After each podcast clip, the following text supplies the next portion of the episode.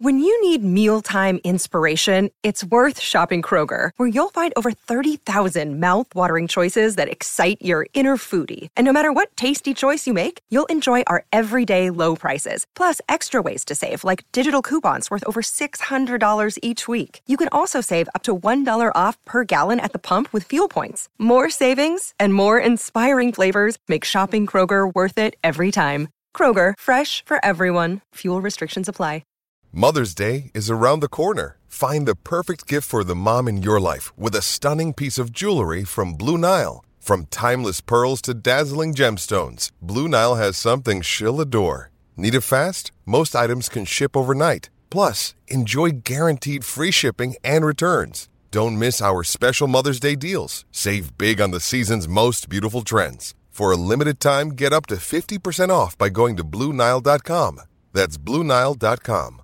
Mary redeemed a $50,000 cash prize playing Chumba Casino this year. I was only playing for fun, so winning this was a dream come true. Chumba Casino is America's number one social casino experience. It's serious fun. With over 80 casino style games to choose from, you too could win life changing amounts of cash. Be like Mary. Log on to chumbacasino.com and give them a whirl. That's chumbacasino.com. No purchase necessary, void or prohibited by law. 18 plus. Terms and conditions apply. See website for details. The voice in the preceding commercial was not the actual voice of a winner.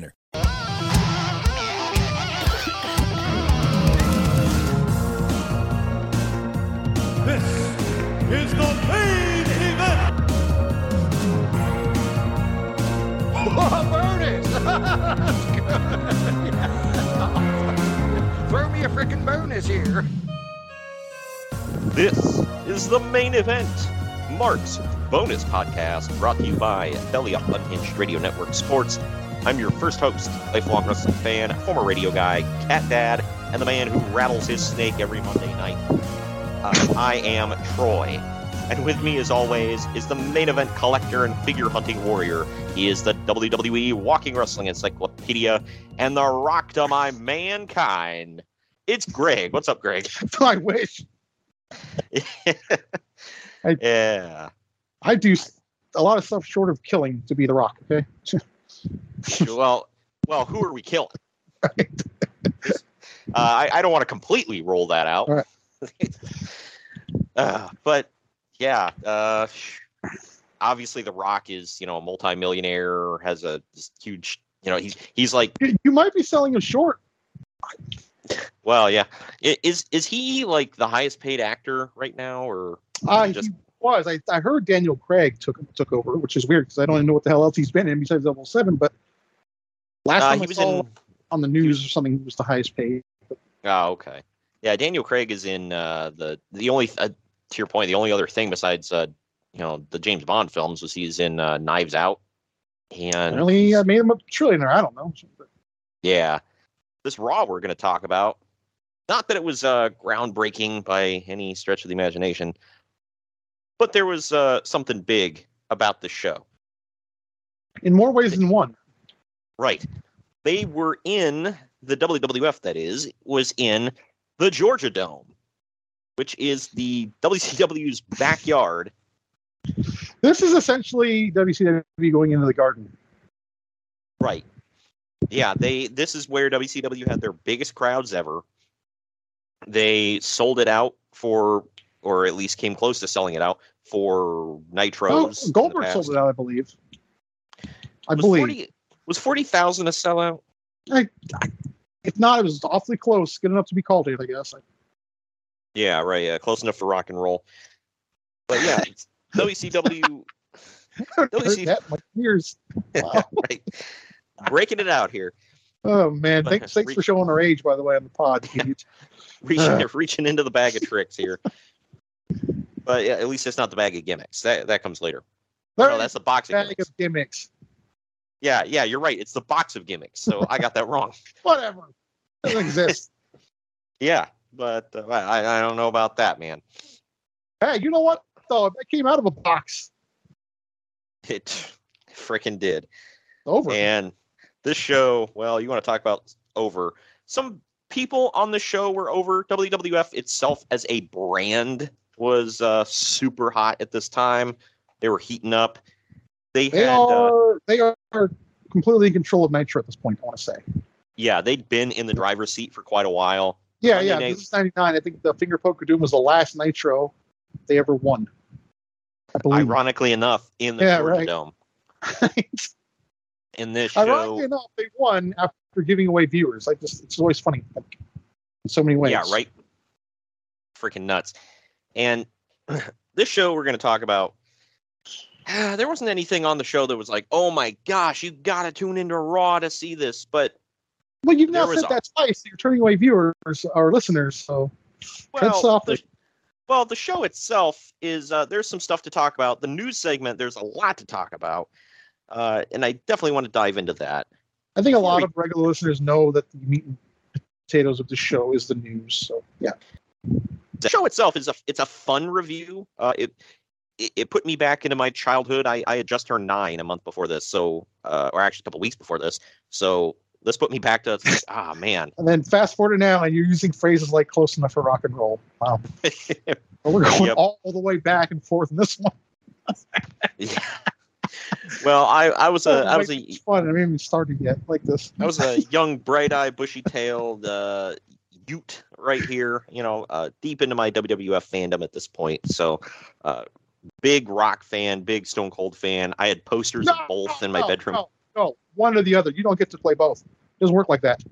Uh, I see. I've never been one of them. This or that. Oh, screw Like, that. I see. I like Game of Thrones and Lord of the Rings. I like. I, I do like Star Wars. I do not like Star Trek. So that's the only one. But it's it's not a uh, this versus that thing. I just don't like Star Trek. But Call uh, and I Battlefield. Come on, dude. No. that one I never got into Battlefield. I So didn't I- either, so it's no competition yeah, that that one wasn't uh, like Uh. screw Battlefield. It was just I, eh, I didn't like it. I didn't care about it. I like Call of Duty. So you know, I know get good noob, but you know whatever. Either way, before we, Noob. before we get into uh, all the news and notes of the, uh, the time period, time out here real quick to let you know that the main event marks is sponsored by Swift Lifestyles. They are clean energy drinks and focus enhancers, great tasting vitamins, and big brain nootropics that are made and shipped from the USA. Go to swiftlifestyles.com and use our special promo code main event marks all one word to get 15% off your order. It's main event marks, all one word to get 15% off your order at checkout. And now we're going to go into our first break and uh, tell you to buy our stuff uh, because just a moment ago we uh, we requested that you use our codes to buy other people's things. Uh, so go onto our site, buy our stuff now. Especially here in October, we got some cool some cool shirts, in my opinion, uh, for you. In my non-biased opinions, Exactly. Uh, You can buy a main event Marks shirt. I know WWF or God WWE. Uh, currently, I know a lot of their house shows. If they hold it on a Saturday night, they've been dubbing it Saturday night's main event. So wear it's a lot better than Sunday Stunner. I'll tell you that. oh God, yeah. Uh, well, wear our uh, main event Marks shirt, which obviously the logo is uh, inspired by the old school main event uh, or Saturday night's main event logo. Uh, or you can get one of our Starcade inspired shirts, and uh, you can wear that whenever they hold Starcade again, because they usually do that for a house show once a year. So, if you're gonna do that, though, you better have a tan. yeah, well, yeah, um, main eventing tan, and of course, you know, you got to have a good haircut because people have to take you seriously based on your tan and haircut. Good lord. Uh, and then uh, after the main event, look dead into the camera and yell "Mamacita." You know, that's After that's Nick what- Patrick counts three, right? Like the way he should. exactly. No, uh, no screwed finish here. No screwed finish here. Bret Hart looks like a complete a hole. Uh, Starcade '97 now in the archives, by the way. Go check that out. That's Either why way. it looks like an. Anyway, uh, Wow. Uh, we're going to go into our first break. On the other side of this, it's news and notes time.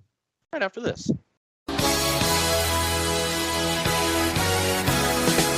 Follow the main event marks on Twitter and Instagram at main event underscore marks and on Facebook at facebook.com forward slash main event marks pod.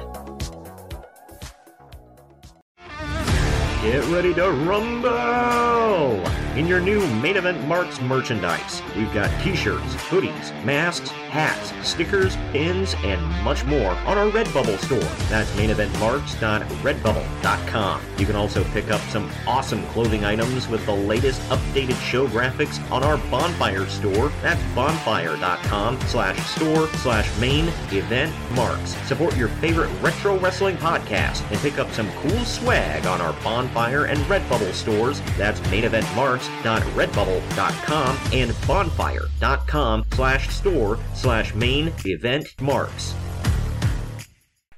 Mary redeemed a $50,000 cash prize playing Chumba Casino this year. I was only playing for fun, so winning this was a dream come true. Chumba Casino is America's number one social casino experience. It's serious fun. With over 80 casino style games to choose from, you too could win life changing amounts of cash. Be like Mary. Log on to chumbacasino.com and give them a whirl. That's chumbacasino.com. No purchase necessary, void or prohibited by law. 18 plus. Terms and conditions apply. See website for details. The voice in the preceding commercial was not the actual voice of a winner.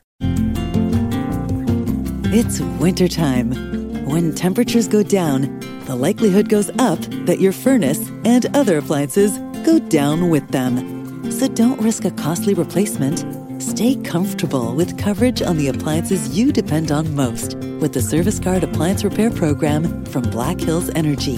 It's peace of mind in a plan. Visit blackhillsenergy.com slash sign up to learn more. Shopify presents cool sheets from aha to lying awake while you bake isn't cool. I suffered from the wrong kind of hot in bed, heat induced insomnia. That was my aha moment. Bed sheets that keep you cool. Then I thought, how do I even sell bed sheets? That's when I had the idea that made it all possible signing up on Shopify. With the help of Shopify's intuitive online store creator, I started selling sustainable bamboo sheets that keep cool year round. And my cool idea became a reality. Hot sleepers around the world rejoice.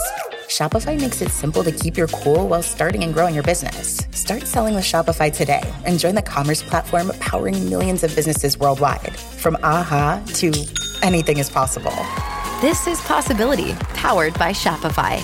Start selling online today. Sign up for a free trial at shopify.com slash free 22. Shopify.com slash free 22.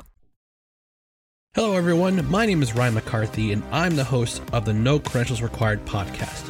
Start your work week with the Monday Drop In, where I talk about the sports beat in the Capital District, also known as the Mighty 518, as well as Metro New York sports from an upstate point of view. I also give a life lesson from a weekly sports story, so you might learn something from that. I also have a midweek podcast where I interview different sports personalities and talk about a wide array of topics.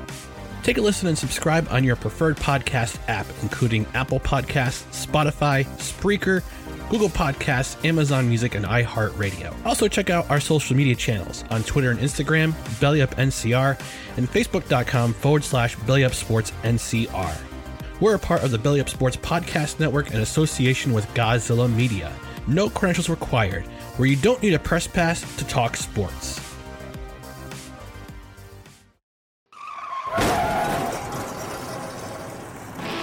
Main event marks are available wherever you get podcasts and on YouTube. Find all of our links on our link tree at linktr.ee forward slash main event marks.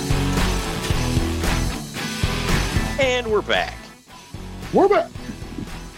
Real quick, we want to let you know that the main event marks is sponsored by Shocked Energy. Shocked Energy is a healthier alternative to traditional energy drinks that gives the energy that gamers need while in a long session without skimping on their health. Their products come in a powder form and you mix them into water. You can either choose from green apple or watermelon. You can also try both if you get their sample kit. Use our special link that is down in the podcast description, or you can simply go to shockedenergy.com at checkout. Use the promo code main event, all one word, to save 10% on your order. That's promo code main event, and you're going to save 10% at checkout. Do you like your coffee like you like your podcasts? Gimmick and politics free? Well, so do we here at the main event marks, and so do the guys and gals at Coffee Brand Coffee, where they ditch the gimmicks. You see, when you buy your coffee from other roasters, chances are that they've been sitting on the shelf for heaven knows how long. Don't rob yourself of freshness. At Coffee Brand Coffee, they roast to order, ensuring that you get the freshest coffee possible. And as Greg will tell you, that's what counts. Coffee Brand Coffee offers bagged coffee as well as K cups. And for the non coffee people, they offer a variety of teas and cocos. Just click on the link down in the podcast description or go to coffeebrandcoffee.com and use our promo code main event, all one word, at checkout to get 5% off your order. That's coffeebrandcoffee.com and use the promo code main event to save 5% at checkout. We haven't done this in a while. Uh, did you crack something? Hold on. There you go. All right. Go blue. Uh, no, for all that. It's O H I O. The callback. Well, you heard that first, by the way, was a party foul. I actually tried to pop it, and my finger slipped, and it didn't pop. Yeah, so I. I was like, I think I heard it pop. I, I couldn't tell. You heard a, Uh, you heard a semi pop. It didn't go. Yeah, and uh, Uh, I cracked. Go ahead. No, I cracked my Monster Energy like way earlier in the days. I, you know, I did that first thing in the morning. So uh, I am currently drinking the Rocks. Uh, coincidentally enough, the Rocks energy drink. So Oh yeah, what what what was that called? Zoa? Uh, yeah, Zoa. Yeah, I I made a special trip before they they sell it in like basically all stores now. I can get it in my Walmart. Uh, but when they first came out, you could only get it at GNC. So I had to make a special trip uh, to the next town over to get uh, specifically that energy drink because I never go to GNC. you want to know? Where, oh yeah. Well, one of our listeners is going to love you for that. Um, do you want to know where I got mine? You might not believe it. Where? At the Dollar Tree. Huh? The Dollar Tree? Yes. Wow. Okay. How about that? But uh, it's all they have was the original one, no flavored ones, you know. So the good ones you got to go to Walmart and stuff for. But they had it. Yeah. and during I- these inflation days, by the way, folks, 99 cent stores are your best friend. Just saying. Oh yeah, that's where I get uh, like my spaghetti and stuff like that. Still tastes the same to me. Uh, we haven't done this in a while to start off news, but unfortunately we have to start off with death. And I'm starting off because this is a big one here. Yeah, I had a feeling. I knew who this was going to be. Uh, Robert Gorilla Monsoon Marella died on October 6th of heart failure brought on by complications of diabetes at his home in Willingboro Township, New Jersey. Ugh, New Jersey. Uh, he was 62 years old. His body was buried next to his son, Joey Marella, at uh, Lakeview Memorial uh, Park in Cinnaminson, New Jersey. I don't know. Nick Ravo of the New York Times described Monsoon as legendary and one of the most famous athlete entertainers ever to don tights. Longtime industry journalist Bill Apter remarked he was one of the best heels, what wrestlers call a bad guy, in the business. The Gorilla Monsoon image was genuinely frightening. Oh yeah, I mean, I will say right looked like now, a Hollywood villain. I'll say right now, if people didn't like his commentary, screw off. Yeah, I'll say this. Uh, I could understand the argument of people that weren't super fond of him because he was he was the original like I, I swear Vince McMahon heard his commentary and was like, "This is what everybody needs to do. They need to hit the same buzzword five thousand times a show." Yeah, there was that. And Gorilla Monsoon, even though he's a former wrestler, didn't know the names of anything. like uh, somebody would hit a backbreaker and he'd be like, "What a side slam!" But Uh, I liked it when he used the word literally completely wrong. Like when Hulk, literally two hundred thousand people in here. when, he, yeah, when Hogan would come out, it's literally exploding in here. I'm like, so shouldn't you all get the hell out of the building? Yeah. yeah, he would say, No, I didn't realize as a kid, things. but I, I just I Ah. loved his commentary with Bobby Heenan. They were a fantastic duo. And him and Jesse, oh, so damn good. yes, okay, they that is an underrated duo as well. I, I'll give you that. Him and Bobby, my favorite thing was Bobby would say something smart ass and he would go, Will you stop it? That was my favorite. Ah.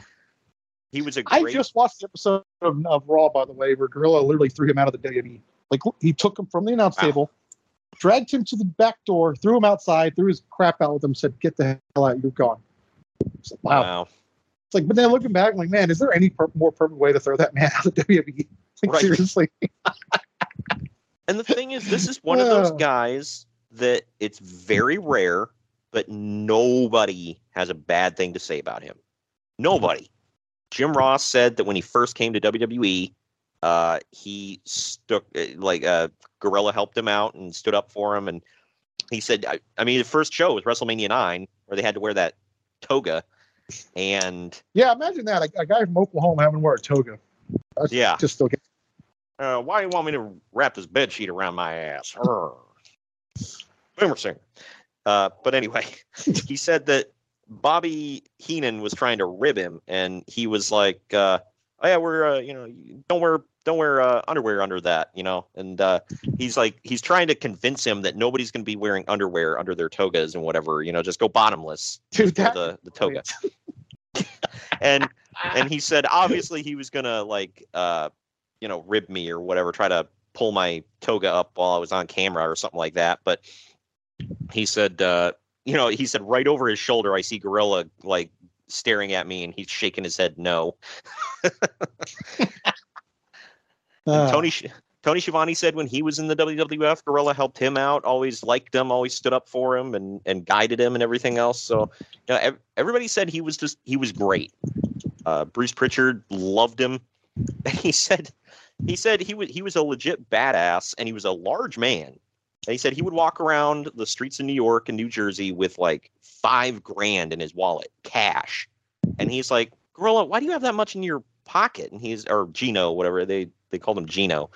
Is like, why do you have that much cash in you on your person? He's like, "Ah, you never know when I want to buy something. For five grand cash? Like, good lord, man. That's what Snoop Dogg does, man. Look at that. Yeah, right. Bill Monsoon was OG before Snoop Dogg. Exactly. I look at those, you know, the glasses. He had the the nice watches. The I'm sure he had his suits tailored, you know, tailored to uh to his size and everything. That is also he's got a great suit on the figure I got. It's one of my most favorite figures I have. Yeah, yeah, He's super rare. he's iconic, man.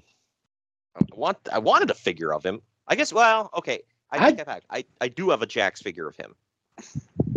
So As a wrestler, uh, yes. black singlet. Yep. It's another rare one too. A lot of people want that. So just you know, you got some gold on you. Yeah, I'm sure I got some gold in my uh in my toy chest out in the garage right now. So uh Maybe one a day. Random Walmart stop on the way to Disneyland. No joke. I was like, wow. Thank you, Wow. Jesus. We're gonna Yeah, find right. this one again. Yeah, all right. You're welcome, my son. ah, well, here's the other top story that we just uh, were talking about, I think, uh, a moment ago.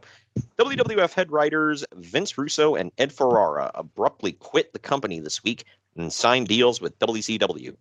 In interviews, Russo said that being overworked and burnt out due to uh, the addition of SmackDown led him to approaching WCW, saying saying that he was drained from being on call 24 hours a day for the last three years working for Vince McMahon. Okay, two things. I Number get one, that. That part I do actually believe because I've heard people to this day say it. Fisher himself has said it. Second of all, he's going to a company that already has two shows established. So what the hell Yeah. is the difference between that and, and like Thunder and SmackDown?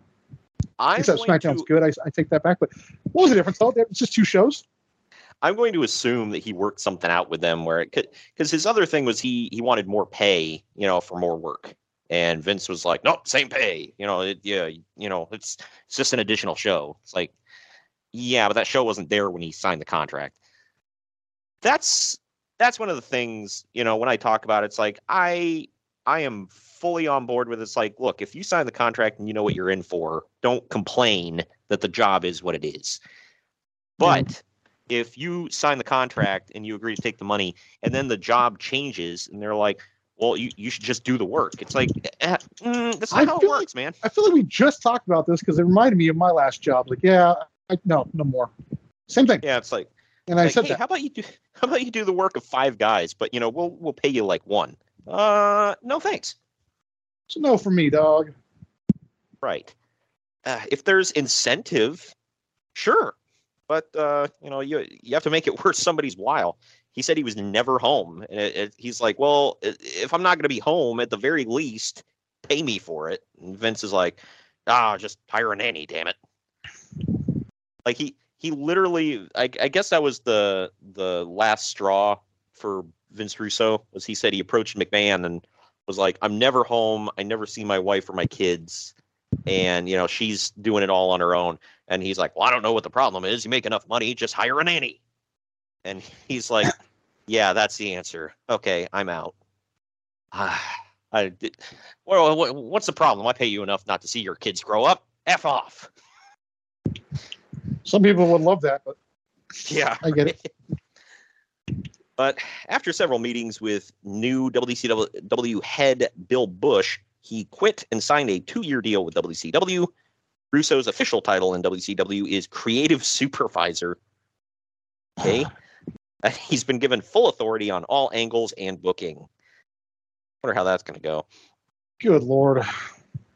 Russo says that it's not a money issue. He claims that he, just uh, he, he, he claims he's only making a little more in WCW than he was in WWF. okay.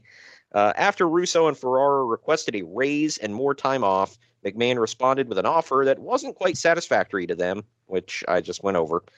So Russo contacted WCW, and both of them got hired there.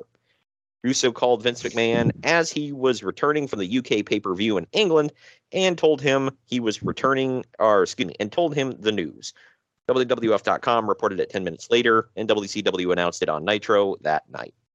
I just I still laugh at that looking back. Like, why the hell would you make a post or announcement about creatives? Yeah, like he, he no was not he was not a character.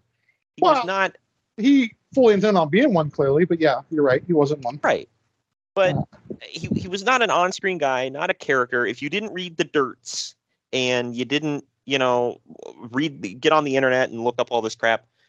You had no idea who the hell Vince Russo was. So when Tony Schiavone makes this big announcement, oh, we got Vince Russo. Okay, back to the show. Who cares? I mean, little did they know it was going to ruin everything more than it already was. But you know, there you go. And yeah, this was this was one thing I, I thought was pretty crappy that uh, when Bruce Pritchard told the story, he said they flew into New York or something like that, and uh, uh, Russo was in Jersey or vice versa. And instead of driving to the building and talking to Vince McMahon like a man and hey, I took this other job offer, see ya, whatever, he calls him. He's like, not coming into work tomorrow. Bye. Hmm. Professional. Yeah, it's kind of it's like after you know you can say what you want about the way he left, but it's like McMahon gave him his job and got him his start in wrestling, like his his first real start. I don't know. Well, you know, pretty depends on who you talk to. He never stopped working for Vince McMahon. He went to WCW to kill it. Oh yeah, right. Which would uh, you you'd like to think somebody wasn't as dumb as right. he is and it that's a really good out. Yeah, uh, right. But but no, I don't know. I've seen a lot of shows like actual television, like Hollywood produced shows after that that prove that people really can be that bad at writing, and and that creatively inept. So it's not just Russo, although he, maybe he's patient zero. I don't know. Speaking of, uh, bro, you know, Sorry, I had to. He, he's patient Z, bro. wow. There you go. Uh, What's your bro? Bro. Speaking of them being in England, WWF's latest UK only pay per view, Rebellion, took place this week and was said to be a strong show. They did an angle with the British Bulldog wanting a title shot against Triple H, but Vince wouldn't give it to him. So he threw a garbage can at Vince and it hit Stephanie instead. Bulldog ended up interfering in the Rock versus Triple H WWF title match and basically turned full blown heel. And the show ended with The Rock beating up the Bulldog, which apparently the British crowd loved because The Rock can do no wrong these days. Uh, it's just bulletproof. Yeah. well, yeah, uh, we're gonna turn we're gonna turn the bulldog uh, heel. Oh, really? In England? Uh, yeah, where where where at? Uh, in England. Uh, that's a bold strategy, Cotton. Let's see if it pays off for him. Uh. Like, look, let's. WWF was obviously super hot right now, But why? Like not Because all F like you know, you and I always use that that phrase, you know, uh they can't all be first round picks. Like this was a dumb idea. Like let's just kill him dead now and get it over with. Sad.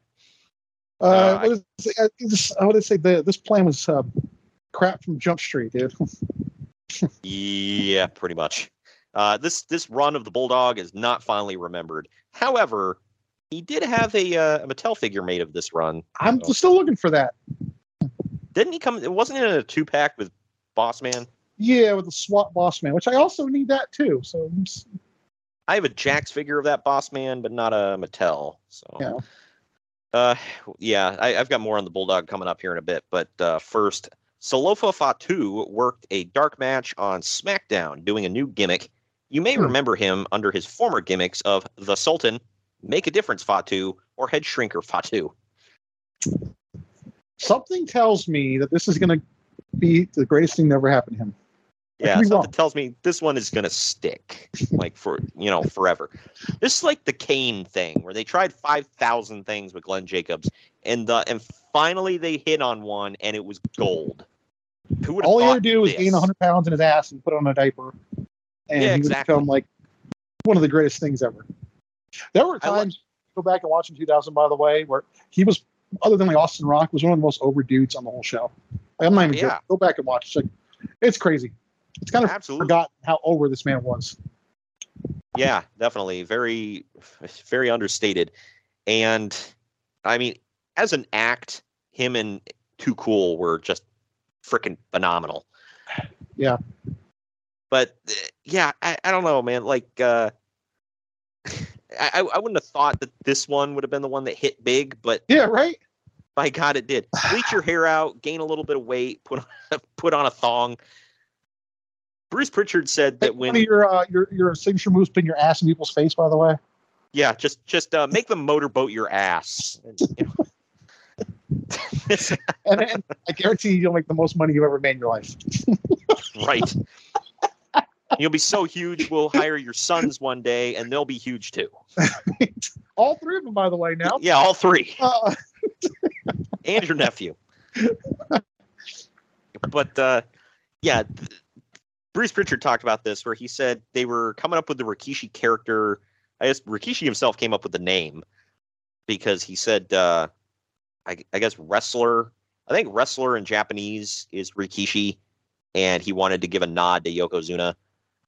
And they were it's they kind were of funny how that works out because I'm not knocking it, but on its surface, that's very lazy. But damn, it worked. yeah right Like his name's Yokozuna, the grand champion of sumo. It's okay. But damn, Yeah. it, worked. Can't knock it. but like yeah and uh, on the surface, though, it's you know what I mean. Like on the surface, like boy, that's lazy. Yeah, right. Well, they said uh, that was a nod to Yokozuna, and they said they were honestly trying to base this a little bit on Yokozuna, like the look and everything. And Vince said, I get, according to Bruce Pritchard, said Vince's thing is he's like, my one regret with Yoko is I let him wear pants years ago. If I could go back, I'd make him show that ass. Good God. It's like, why? Yeah, let's just have him have his ass pouring out every night. Like, why do we all need to see that, you sick freak? Damn, And that was funny. And I guess uh, Rikishi wanted the wanted the job. He he was like, I yeah, I guess he went in there with the mindset, I'm not going to say no to anything. He's like, Oh, you want me to show my ass? Yeah, sure, whatever. I'll put on the diaper. And by God, Okay, but let's Yeah. be honest. In retrospect, as weird as it sounds, I'd rather see his than Yokozuna because Yokozuna was a large man. So yeah, Uh. but as big as Rikishi was, he was like half Yoko's size. so, you know, Oh man.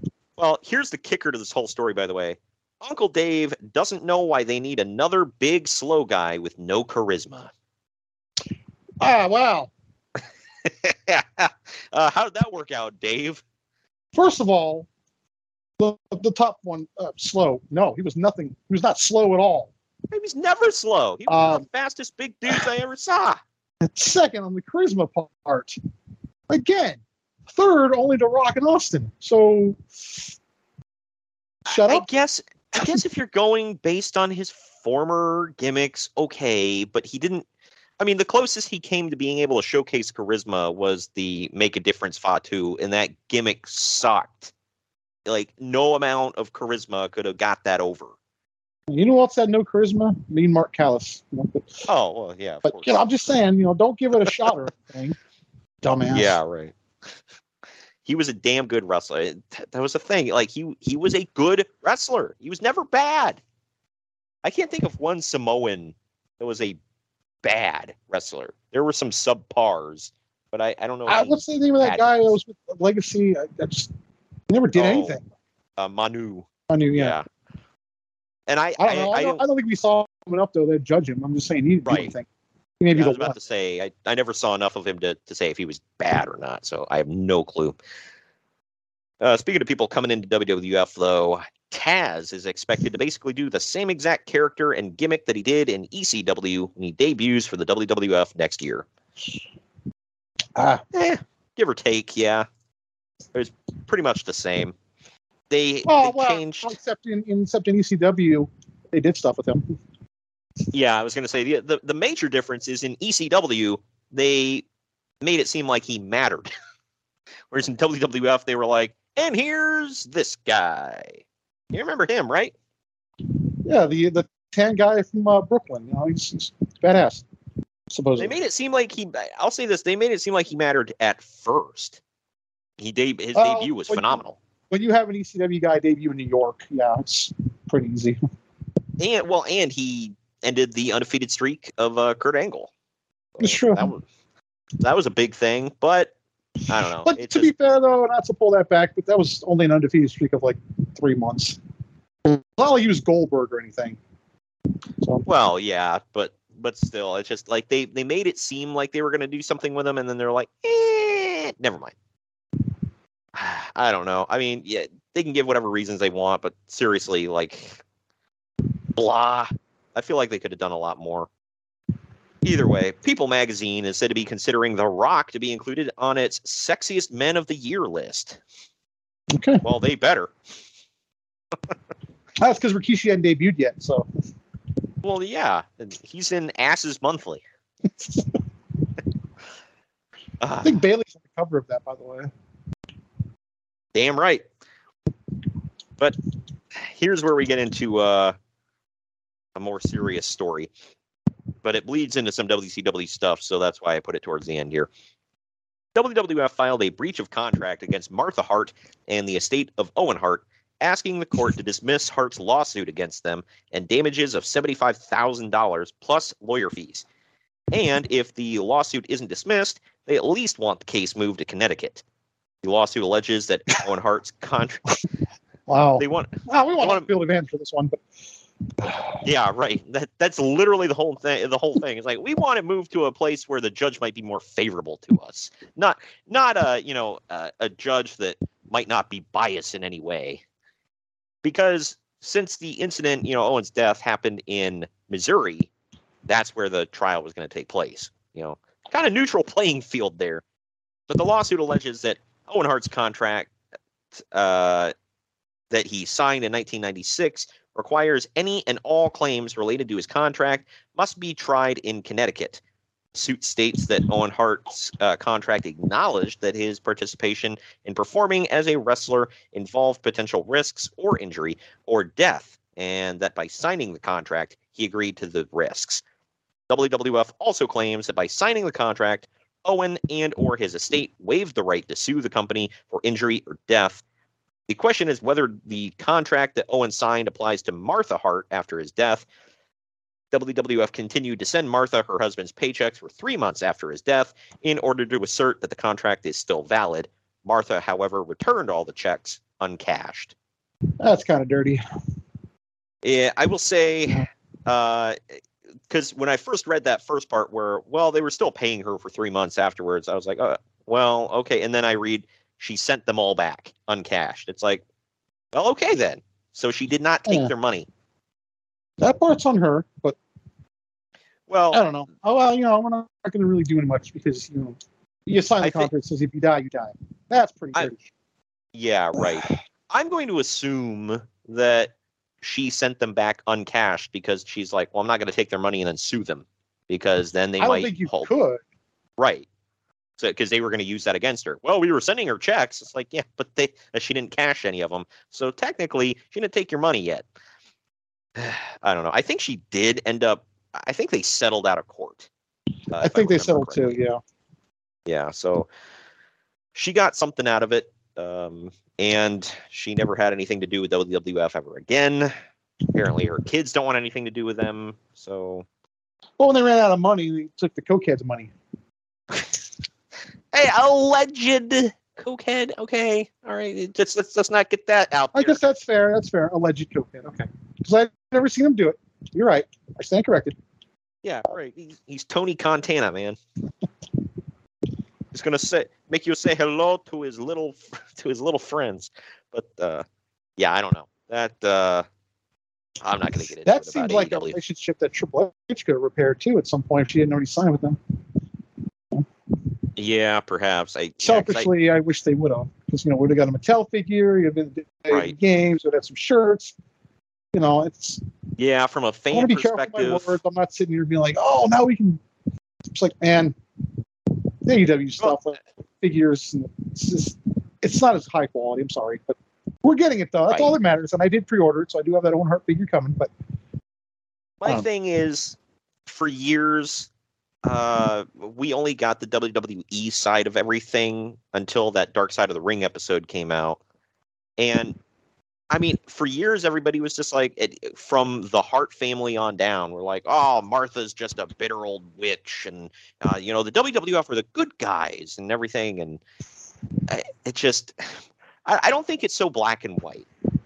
Like, I'm not going to sit here and say, oh, Vince and the WWF, they're evil a-holes or whatever. But at the same time, I don't think Martha is a piece of crap for doing what she did either. Like, I, I I've never. no, if your spouse died at a job, you'd be mad too. And they're like, yeah, yeah, yeah. I'd, I'd I'd probably be pretty bitter, especially you know with some of the stuff that went down and whatever the way it did. I mean, it, like I said, it's not black and white that there's a good guy and a bad guy, in my opinion. So anybody should watch that Dark Side of the Ring.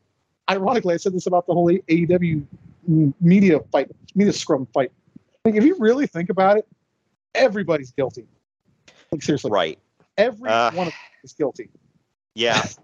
I mean, did maybe you one hear- less than the other. I don't know, but you know, hey, you know, Well, did you hear uh, originally Punk's uh, Punk and his friends were sitting there talking about, oh well, you know, the Young Bucks and Kenny Omega just like kicked in the door and started going off on us, and then like after a while, when everything calmed down, they were like, yeah, they they didn't do any of that.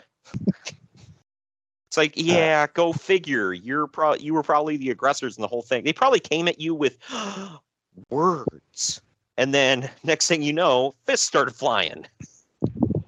and then the thing is, he started all with his mouth. So, Yeah, I know. but then you know, then on the other side though, those three probably had hurt feelings and stuff, and got all hurt.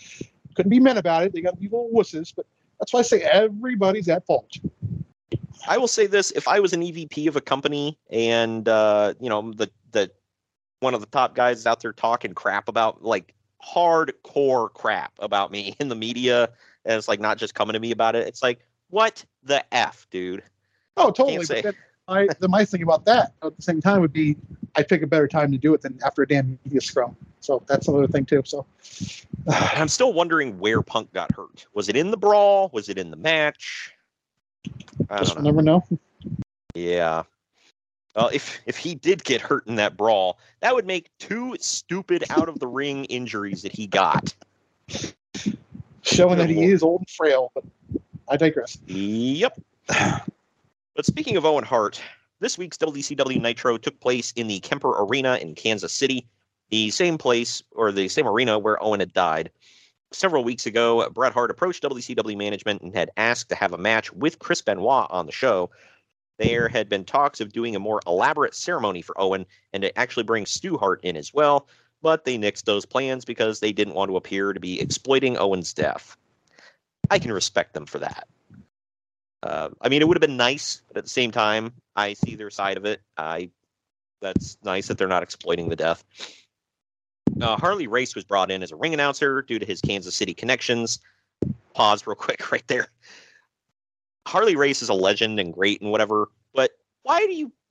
He's going to be the ring announcer with that surly old smoker's voice. Yep. Good lord, uh, that's the perfect spot for him. By God. But anyway, uh, Bret and Benoit went on to have the longest match in the history of Nitro, which blows my mind. And probably uh, with, the best match in the history of Nitro. uh, with Bret winning with a sharpshooter after 27 plus minutes. Hart had requested at least 25 minutes, no outside interference, and no angles or storylines. He, he also wow. requested. Do that? Yeah, I know. After watching Nitro for all those years, you would have thought that was an impossibility. Uh, wait a minute. We can have a finish of a match without bullcrap? I call bullcrap on that. yeah, right. I call shenanigans. Uh, but he also requested that Benoit win. WCW agreed to all of it except the last part, and Hart ended up being booked to win. so there you go. Uh, it's kind of cool of him to request that Benoit win, but I like how WCW was like, yeah, all that sounds reasonable, except you want Benoit to win? Come on now. We're not crazy. Oh, well. kind of ironic he wanted him to win. Like, he wanted, he wanted to put the spotlight on him, and Benoit's basically got a foot out the door already. But it's funny how that yeah. works. Yep, also, I've always would... wondered, would that have been Jericho? It makes me wonder, you know. Jericho yeah, was gone, right. but would that have been him? Uh, like in this match here? Yeah. Uh, I still think he would have went with Benoit, but I don't know. Uh, either way, yeah, Benoit for the record would be gone in four months, three months, three and a half, something like that. Uh, uh January. So. Yeah, so he's gone after Souled Out 2000. Uh, now in the Literally archives, by the, the way. yeah, right. The night after winning the belt, he's gone forever, bro. But also on this, Bret Hart ripped on British Bulldog for going back to the WWF. This is what I was referring to earlier. Apparently, Bulldog had said something about honoring Owen's life by returning, and for obvious reasons, Bret doesn't feel like Bulldog is honoring much of anything by working for Vince McMahon. well, ironically, Bret would go back eventually too. So I was going to say, what a difference a decade makes in all of this, because he'd be back in in uh, about oh, eleven years, give or take. No matter how no matter how high your morals are, money means more than your morals. Whether you want to admit it or not. I will say this is what it, it, it, I'm not saying money had nothing to do with it. I guarantee it did. But I would like to think that he was of the mindset where it's like, look, enough time has passed. Let's just move on and, you know, kind of forgive each other, bury some hatchets, get over it for once. I know that's a novel I, concept. I don't know. One of my biggest worries in life is dying with stuff on the, uh, uh, what's the word? Open ends. Yeah, it's like, I know. know. It's like, uh, well, like Hogan, you know, got to kind of bury the hatchet with the Ultimate Warrior, like literally days before he died. Yeah, right. So I, stuff like that is cool. Uh, according to according to Hogan, him and Macho were actually on good terms before he died. So I think Lanny that's backed that up too. So yeah, so that's that's good. You know, I, I I hate seeing that crap where it's like you just die hating someone so bad. And I'm not saying they have to be best friends, but it's like it's just it's wrestling, dude. You know, chill out. Speaking of things not mattering in wrestling here, Psicosis showed up as WCW Cruiserweight Champion, which is interesting because Lenny Lane, Lenny Lane was the previous champion.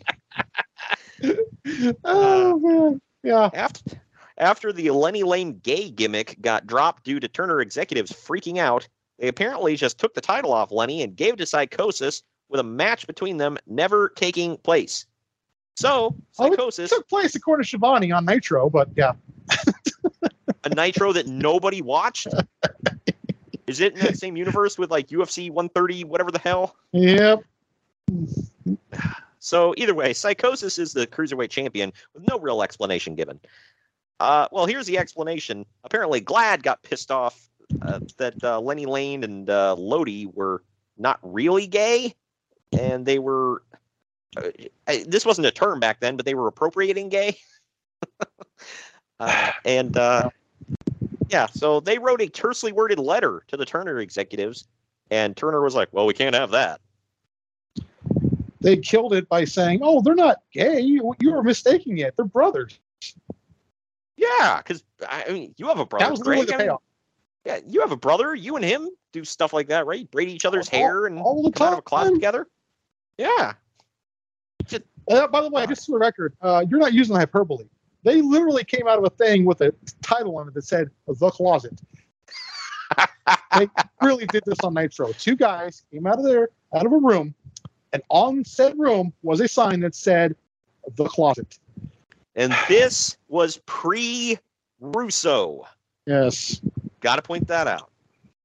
he turns them into uh, wannabe tough guys, and they put sunglasses on and put they're in a ponytail, and wear suits. Yeah, which Uh, it sounds like I'm describing uh, creative control, but I'm not. They should they should have been he should have dressed him up like uh like you know like bondage BDSM whatever like uh or He like uh, like they were going to a Judas Priest concert or something. Yeah, man. Uh, do you like the way that leather feels against your body? For anybody I remember. Uh, go, go ahead.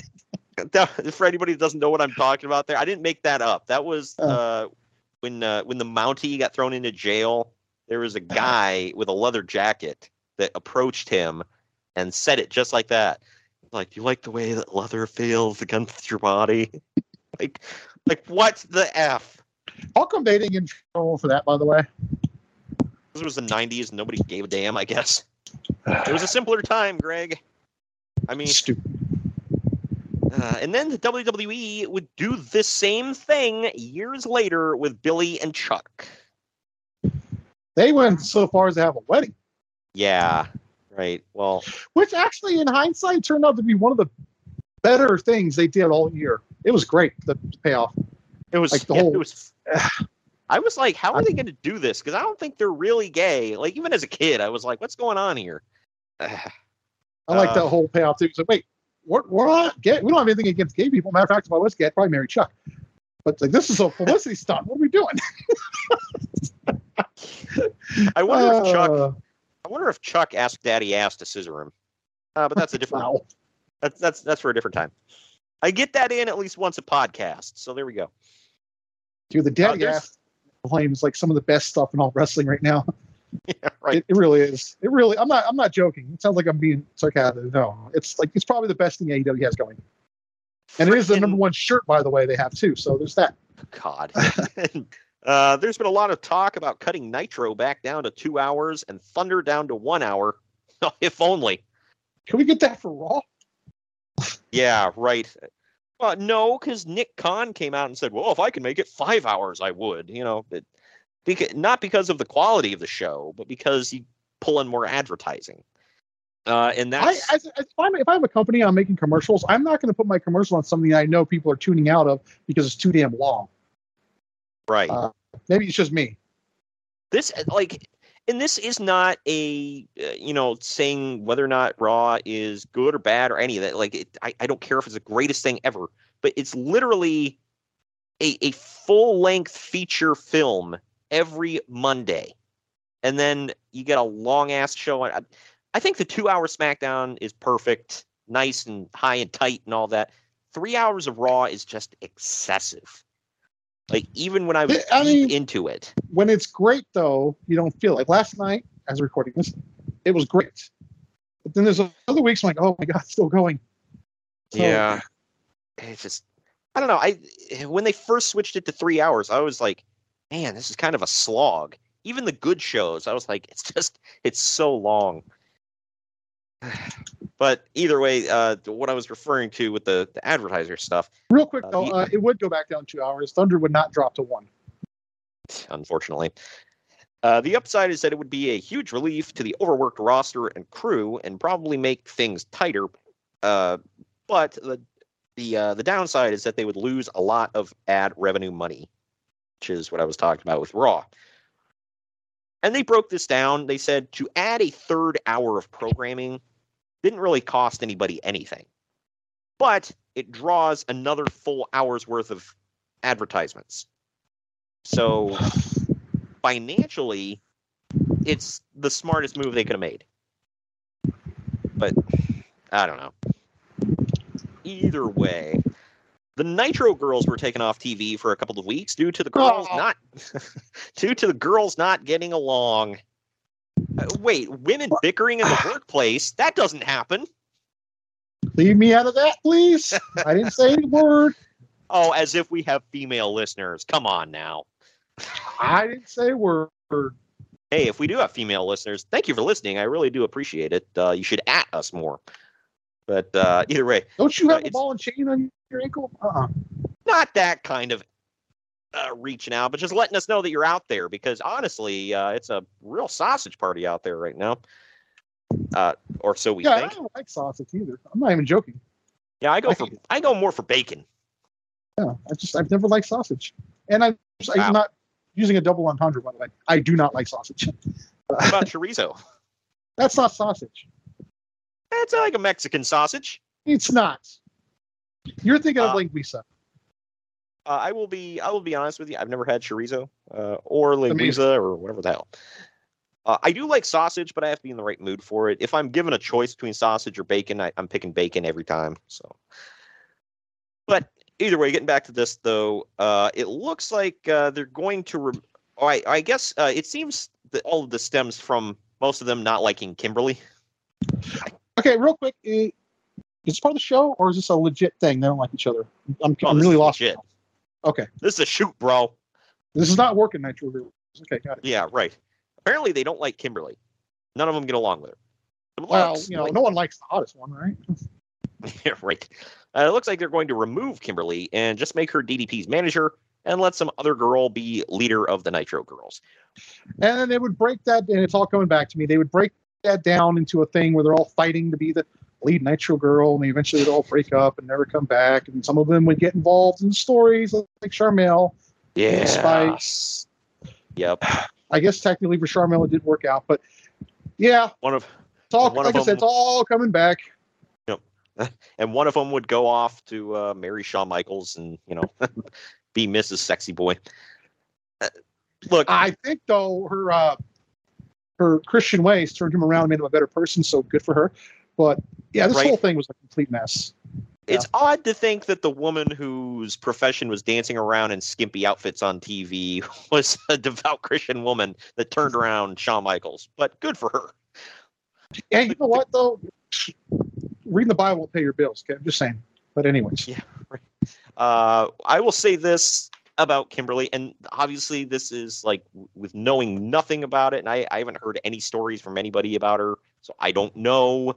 But DDP is like the nicest, chillest dude on earth, and everybody says that nothing phases him. He's just a great dude.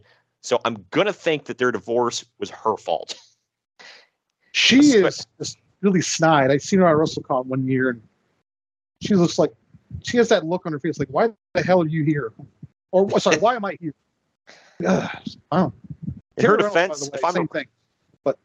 in her defense, if I'm around that many marks, I think the same thing. But yeah, I get your point. Yeah, and, and this story kind of drives that theory home for me, where it's like none of the other Nitro girls liked her, like none of them. like, all right then. This story just blew my mind, but not the first part. This first part makes total sense. Uh, but Scott Norton and Mike Enos are now gone from WCW. Oh no, not Mike Enos.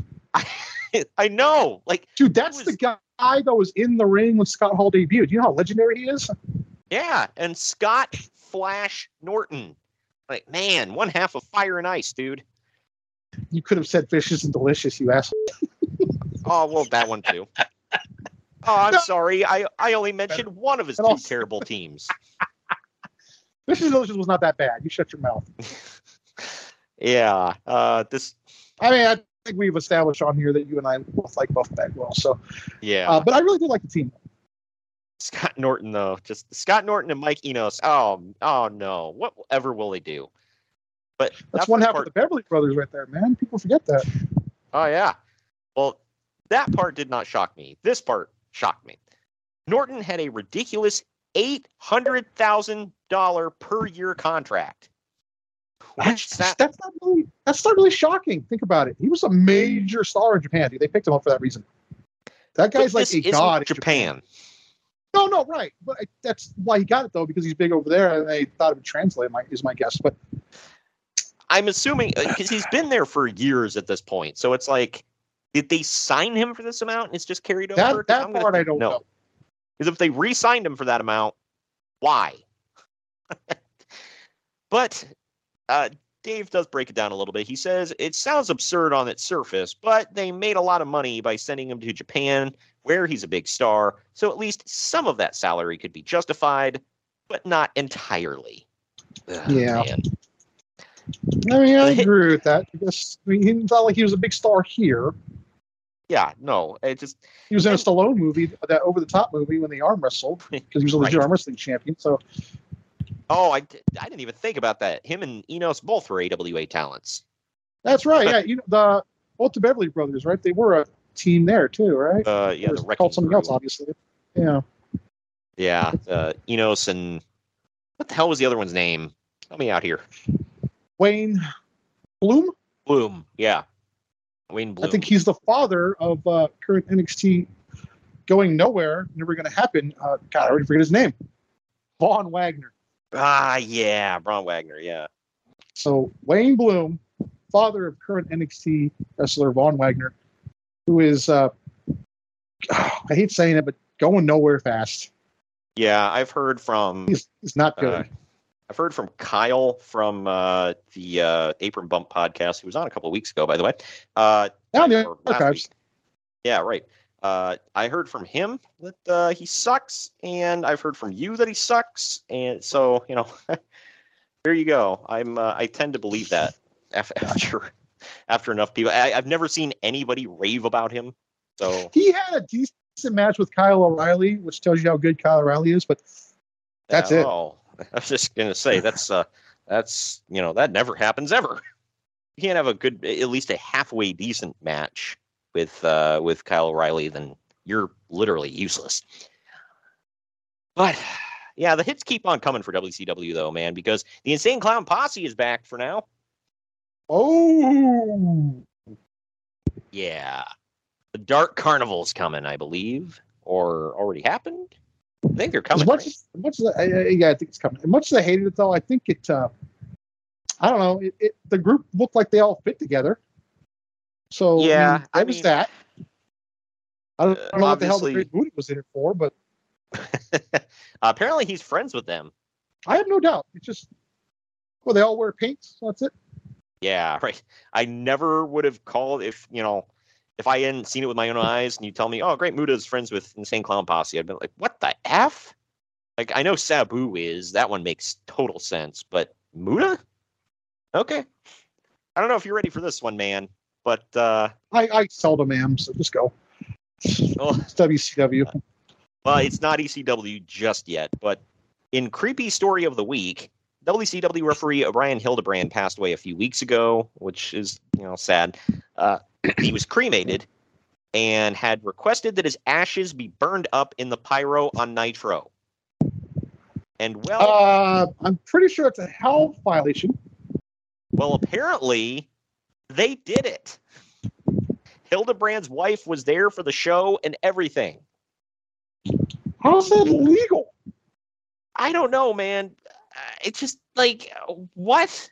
You're not allowed to dump ashes in a lake, but you can load them up into pyro and shoot them off into a building full of people. What? oh gosh, I uh, ew, just ew. Look, yeah, I just I'm gonna look this up though. I don't know what who he was. Let me see here. Brian I Hildebrand. try to picture his. I try to figure. No, I know he's rough. I try to figure his face.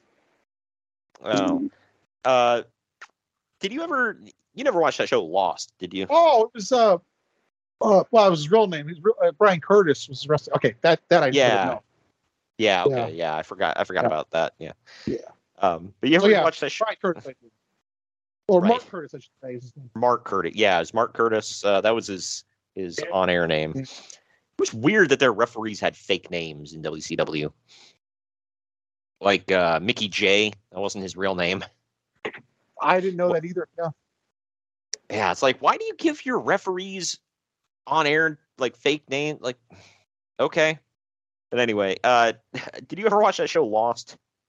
No, I mean I'm aware of it, but I didn't watch it. Well, my parents used to watch it. There was this there was this episode. There was a character named Arzt that uh, he was like loading up something. He was going to blow something up, and the dynamite went off like just out of random and blew him sky high. And a couple of the characters were talking, and one of them was like, "You got a piece of on you," and that's all I that's all I could think of here. Where it's like you freaking loaded him into the pyro and shot it off. Like, oh, you got a piece of Brian Hildebrand on you. Like, ugh.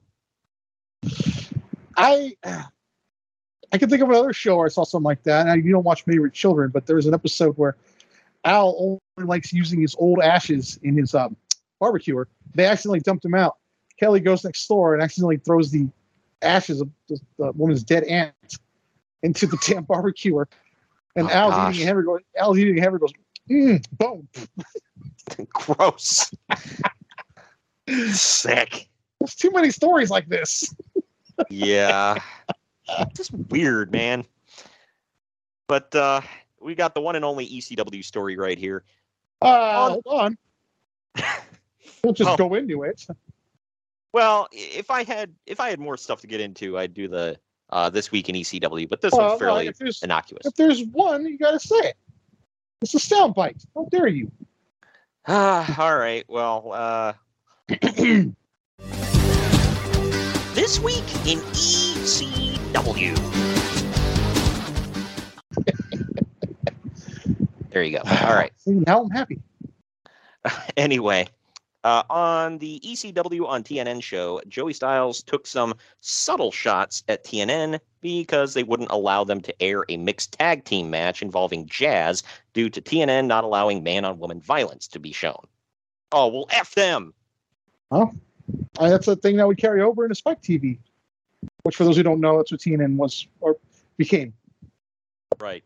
Uh, And uh, Raw was on TNN when it became Spike because I remember they had the signage all changed.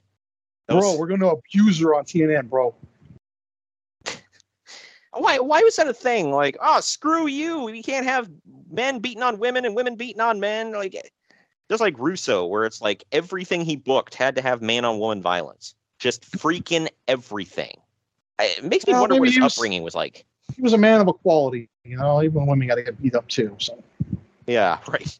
Bro, abuser. But all right. Ken Shamrock's neck injury is significant, but likely won't require surgery. Uh, at this point, it looks like he's done with pro wrestling and is looking to get back into MMA next year. He does. yeah, wow, does he ever? Three straight knockouts to Tito Ortiz, man. Oh, Lord, I know. How do you get knocked out three straight times? Did he? Was it 2000 when he started fighting again? Ah, it sounds no, no. Well, maybe, but the stuff with Tito was like 04, 05. Maybe it was 02. You know, actually, I'm getting confused here. He did fight him early, and then they fought again, and then again immediately after that. So maybe. Hmm. Uh, I don't think he had any success though when he went back. Yeah, I, I don't believe so either. Uh, and then obviously he popped up and he was uh, the first NWA champion under the TNA banner. So Ye- there- Yeah, which was three years after this, give or take. Yeah, right. Uh, I'm trying to see dates here. Let's see. Uh, he, yeah, he didn't have any fights between December of '96 and then his first fight was in actually in Pride in May. He beat Alexander Otsuka Oh, that guy. So, yeah, he he fought. He actually had a few Pride fights um, in 2000, 2001, 2002, and then his first UFC fight was Tito Ortiz at UFC 40, and yeah, he lost due to TKO from corner stoppage. Uh, but then he beat Kimo at UFC 48, so there's that. He yeah, but then you know that was the old banged up chemo vehicle. But I guess a win's a win. But And then it's like, uh, check this out: lost to Rich Franklin, lost to uh, Sakuraba, uh, lost to Tito, lost to Tito, lost to some guy named Robert Berry. fast forward all the way to Bellator, I think it was. Was it Bellator? And lost to um, uh, Royce Gracie. Uh, yeah, he be- uh, after Robert Berry, he had a win against some guy named Ross Clifton.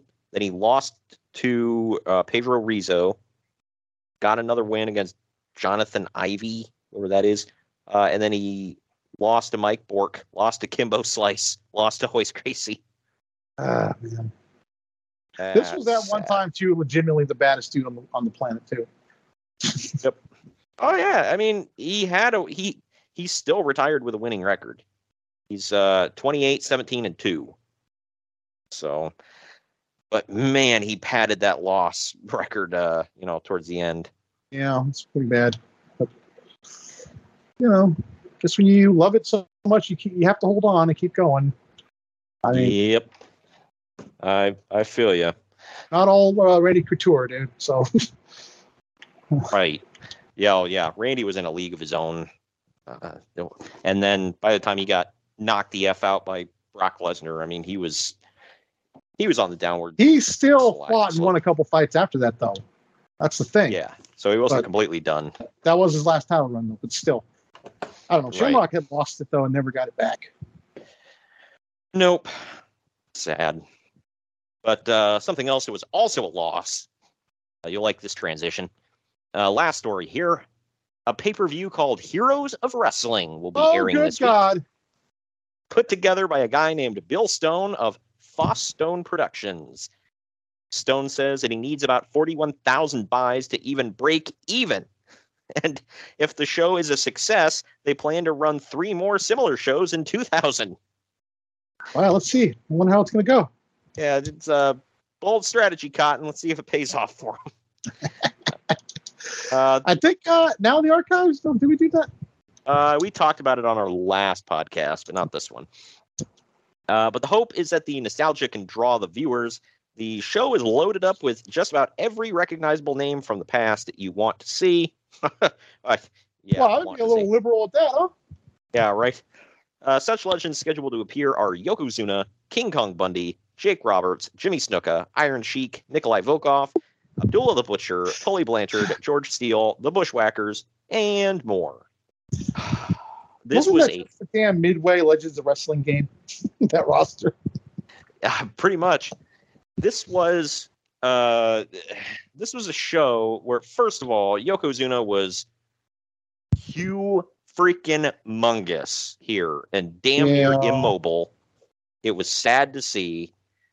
Uh, and I'm King not Kong, fun or anything about it, but he did it himself because he wanted it. He legitimately wanted to be the heaviest man on earth. So, and it killed him. He kind of did himself. Um. Sucks, but yeah, it's very true. Uh, and this was also J- the show. If anybody saw, I think they talked about it in the Dark Side of the Ring uh, episode on. I think they uh, showed it in the Dark Side of the Ring episode too. Right. This was where Jake Roberts came out wearing like karate pants and whatever, uh, with his snake, and he's like grabbing a woman's hands in the front row and rubbing them up and down his uh, his chest and stomach. Then he gets in the ring and makes out with his snake and uh, walks around with it between his legs like it's a, a phallus. It's uh, literally strokes it. Yeah, this was um, yeah, he was. Uh, let, us just say he wasn't of sound mind. Wow, putting it, putting it mildly, but yeah, trying to be nice. but yeah, the this show bombed hard. It uh, sucked. Uh, okay, you know what's funny though? I mean, we know obviously that we know that it sucked, but like it's funny that it bombed because it's like okay, so your whole thing was nostalgic. Right. Like it's easy to sit here and be like, oh, you know, the show sucked. But they didn't know it was going to suck when it aired live. I mean, I you probably knew, but you didn't know. Right. But, you just kind of I mean, assumed. And I'm like, wow, it bombed that bad, and it turned out to be that bad. Yep. Uh, if uh, hey, people were smart enough not to order this damn thing. They're like, oh, who wants to see all the old fat guys? When did this air? Um, I, I know it aired in '99. That's I, I don't have any specifics. Uh, it was awesome when I never looked when it aired. Like when did it air again? Still in the same month of. Oh yeah, I see. Well, it might have aired. Yeah, well, it had to have aired in uh, '99. Let's see. Heroes of Wrestling. Uh, it drew 2,300 people It had a buy rate of 29,000. Uh, October 10th. So not long after this. So aired in the same month as Halloween Havoc and No Mercy. Yeah. Uh, it, it took place in Mississippi. Like, what the hell? Because, you know, when I think big wrestling crowds, I think Mississippi. You disparaging the good name of the great state of Mississippi? Oh, yeah. Oh, excuse the F out of me. Uh, That's where uh, Brett Favre and Ted DiBiase are going to jail at, right? Wow. Well, check this out. Although the event was heavily promoted, it was only purchased by 29,000 households. Additionally, the event itself was generally generally regarded to be of poor quality.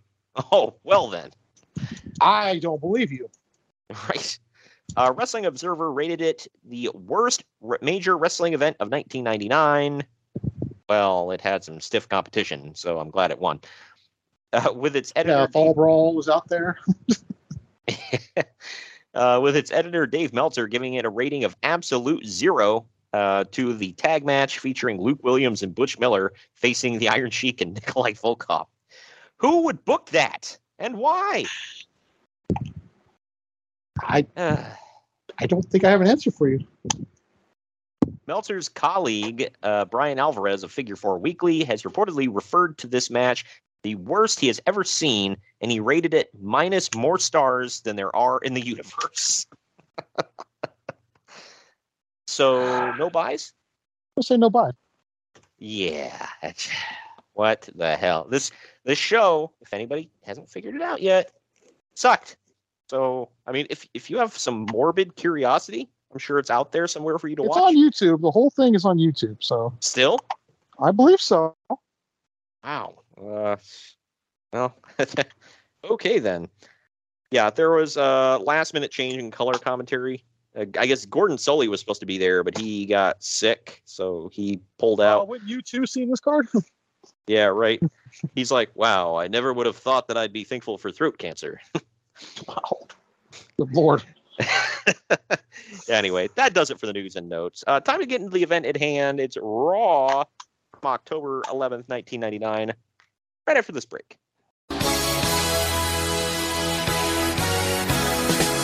Follow the main event marks on Twitter and Instagram at main event underscore marks and on Facebook at facebook.com forward slash main event marks pod.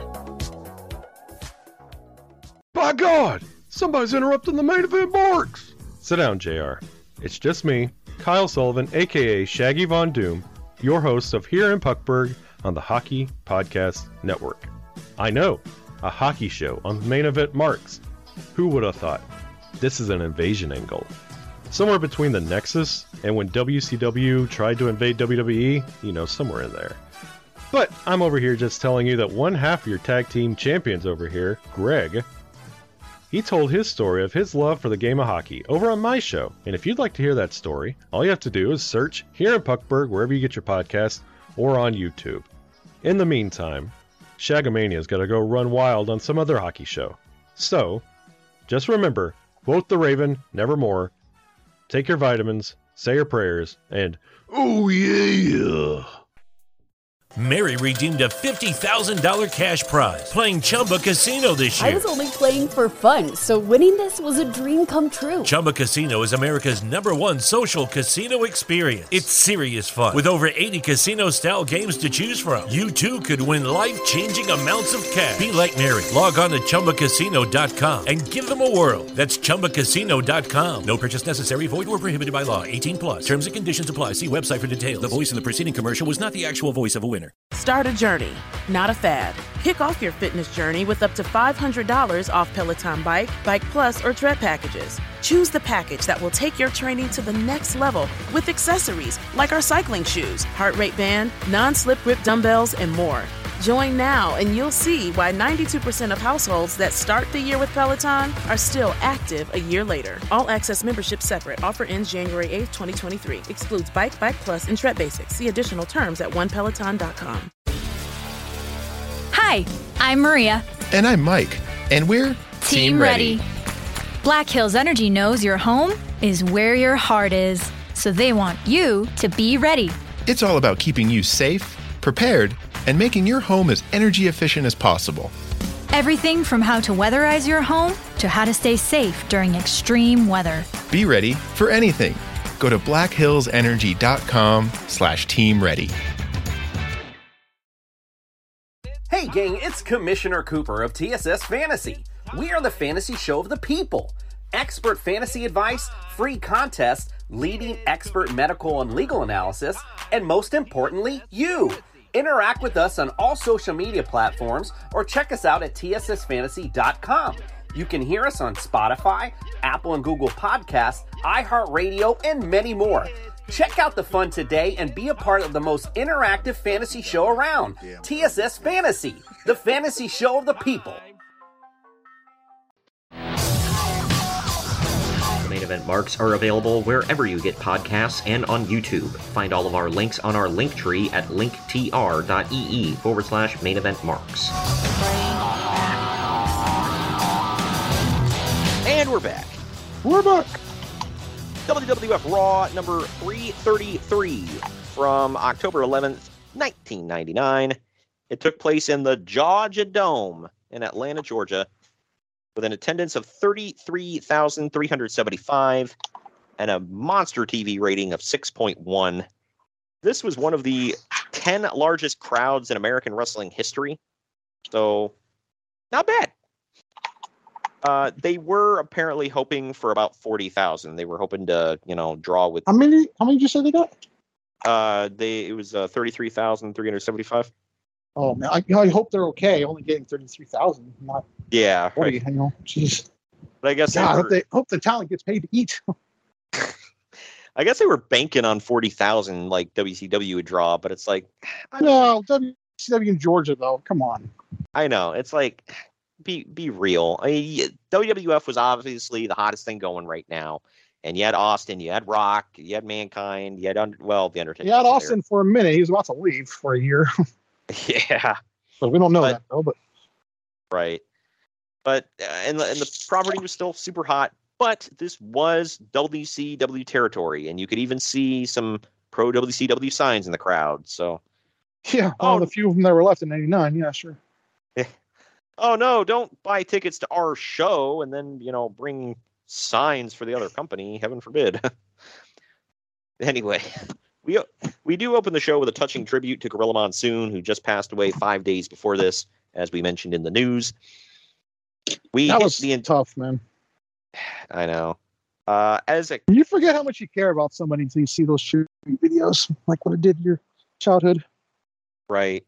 I will say this as a kid, um, I didn't grow up with Gorilla Monsoon, so I watching this, I probably didn't think anything of it because the only thing I knew about Gorilla Monsoon was he was the commentator on the old wrestling tapes that I would rent.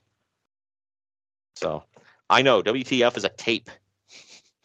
What the hell's a tape? That's the stuff you use to like put stuff, like hold stuff together, right? That's what that is. Yeah, yeah, right. But uh, we hit the intense raw intro, uh, and uh, then Vince McMahon comes to the ring to take a victory lap that they damn near sold out the Georgia Dome. like Vince McMahon never really did this. If he was coming out, it was for an angle or something, but it wasn't. He just literally came out all smiles, walking like he had a corn cob shoved up his shoved up his ass like he usually did, and he welcomed us to Raw. Has anybody ever seen the movie Moneyball? Vince McMahon was uh, how they uh, the guy described Billy Beane. This is the kind of guy that walks into a room and already been there for ten minutes. what the hell? it's just it's like, oh, that sounds like Vince. the way that was the way my dad always described his walk though. He's like, Oh, there he goes, walking like he's got a corn cob shoved up his ass again. I'm like, that's quite descriptive, but I can see it. Walking like Conor McGregor. Right. But yeah, that was not a thing at this time. Like he didn't just come out to intro the show, but he was No, there gloating. times when you remember he was the owner. This is one of them. Yeah, right. Yeah, he came out to gloat. Burn the Georgia Dome, damn it. It's raw, not nitro. Uh, but then he can go F himself right in the ass. but he then, Oh. he, he then introduces Stone Cold Steve Austin. And the damn roof nearly blows off the joint. Like that was a deafening cheer. But Austin says that Real, real quick, uh, is this the last time they're in the Georgia Dome until WrestleMania 27? I feel like it is. Uh, all coming to me now. I think so. I think so. probably I know they had a couple of Raws there, but Okay, maybe I'm dead wrong. I don't know. I, I can't remember when. I want to say though, I would, with all certainty, WrestleMania 27 was the last wrestling show ever at the Georgia Dome. Okay, so Raw here. This was the first time Raw was there, and then uh, February twenty first in two thousand, they were they were back. Okay. Uh, and then, Lord, sorry, my computer's Maybe I'm far funky. off. Yeah, and then they were back again on July 31st of 2000. Man, they just abused the hell out of the Georgia Dome after this because then they were back February 5th, 2001. Like, okay, but then they didn't come back for another 10 years, and yeah, it was WrestleMania 27 was the last time. And man, what a swan think- song, eh? I think they don't use. Wait, did they blow it up? I think they blew it up. I think it's gone. Uh, yeah, the yeah, because the so. because the Falcons got that new state of the art arena and they just share it with the University of Georgia, I believe. Uh, Yeah. Or old whatever, whatever. Uh, the Atlanta team it is. Yeah, on the morning of November 20th, 2017, the Georgia Dome was imploded with 4,800 pounds of explosives. There you go.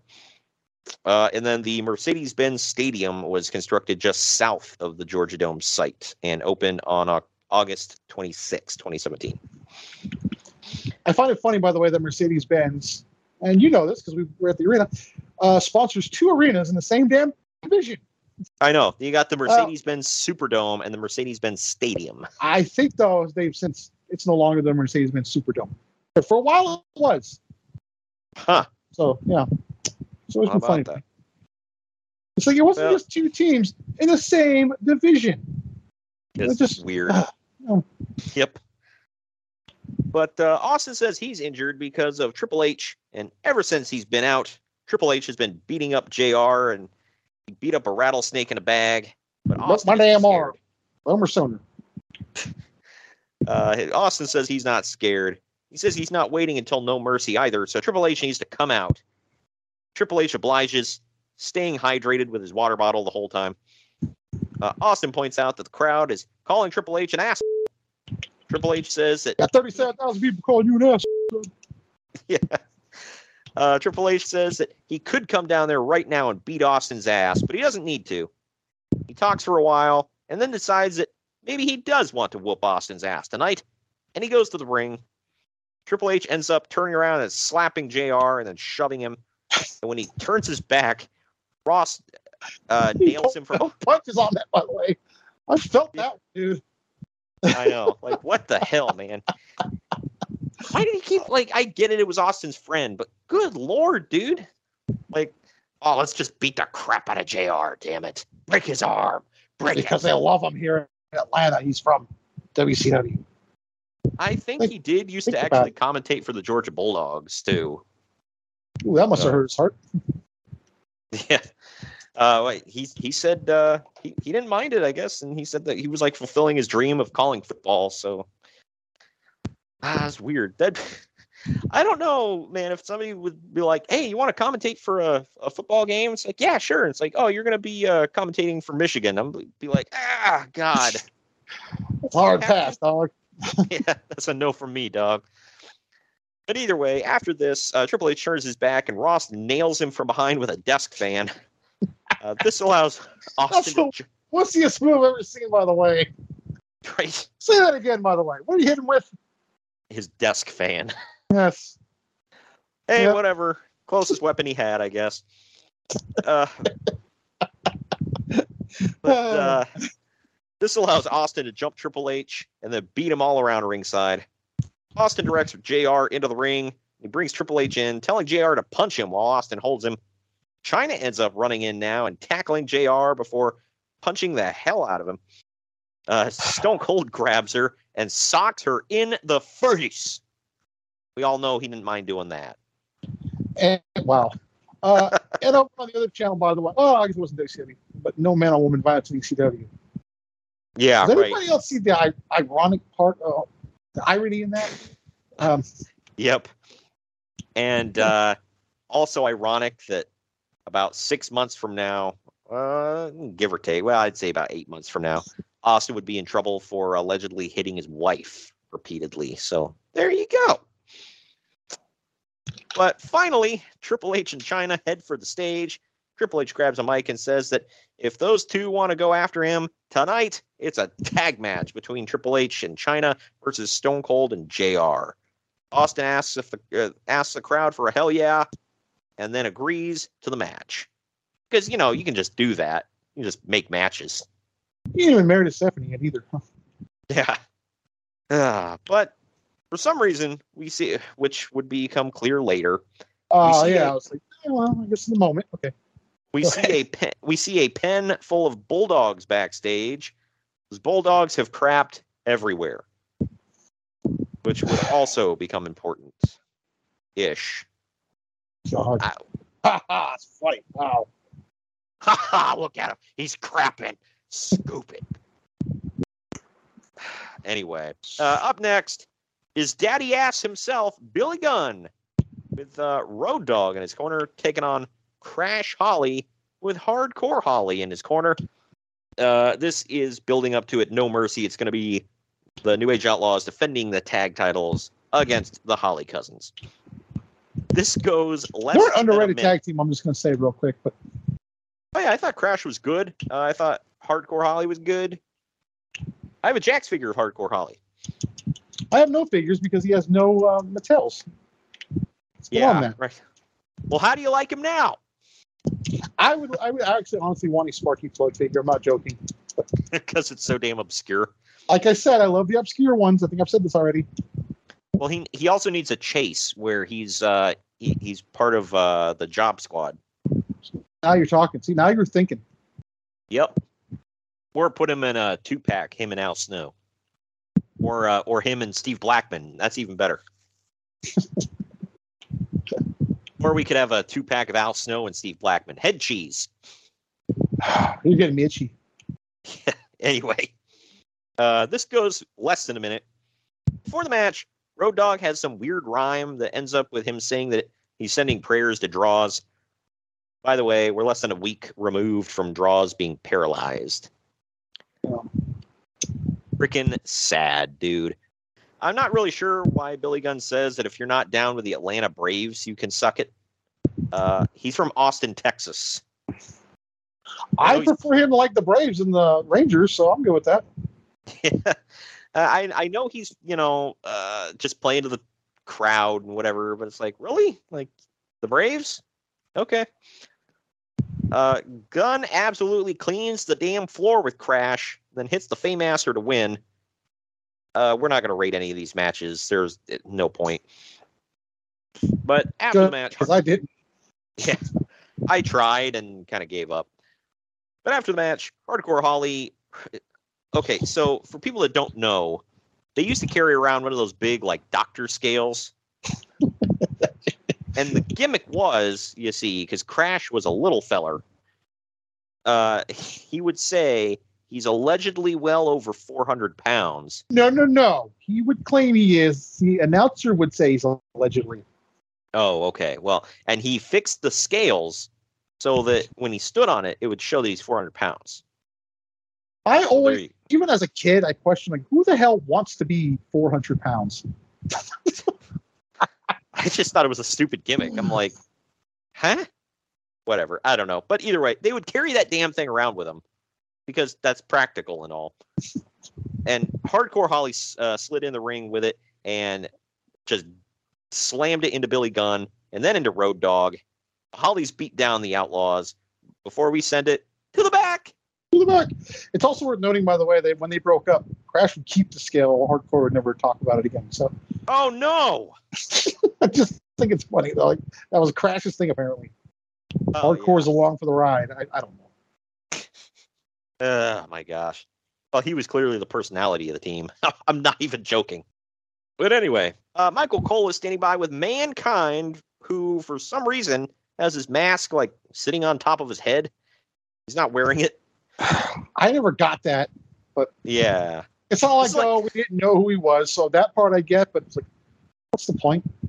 It's like the Vader thing where he would like his mask would come off like two seconds into the match. Weird.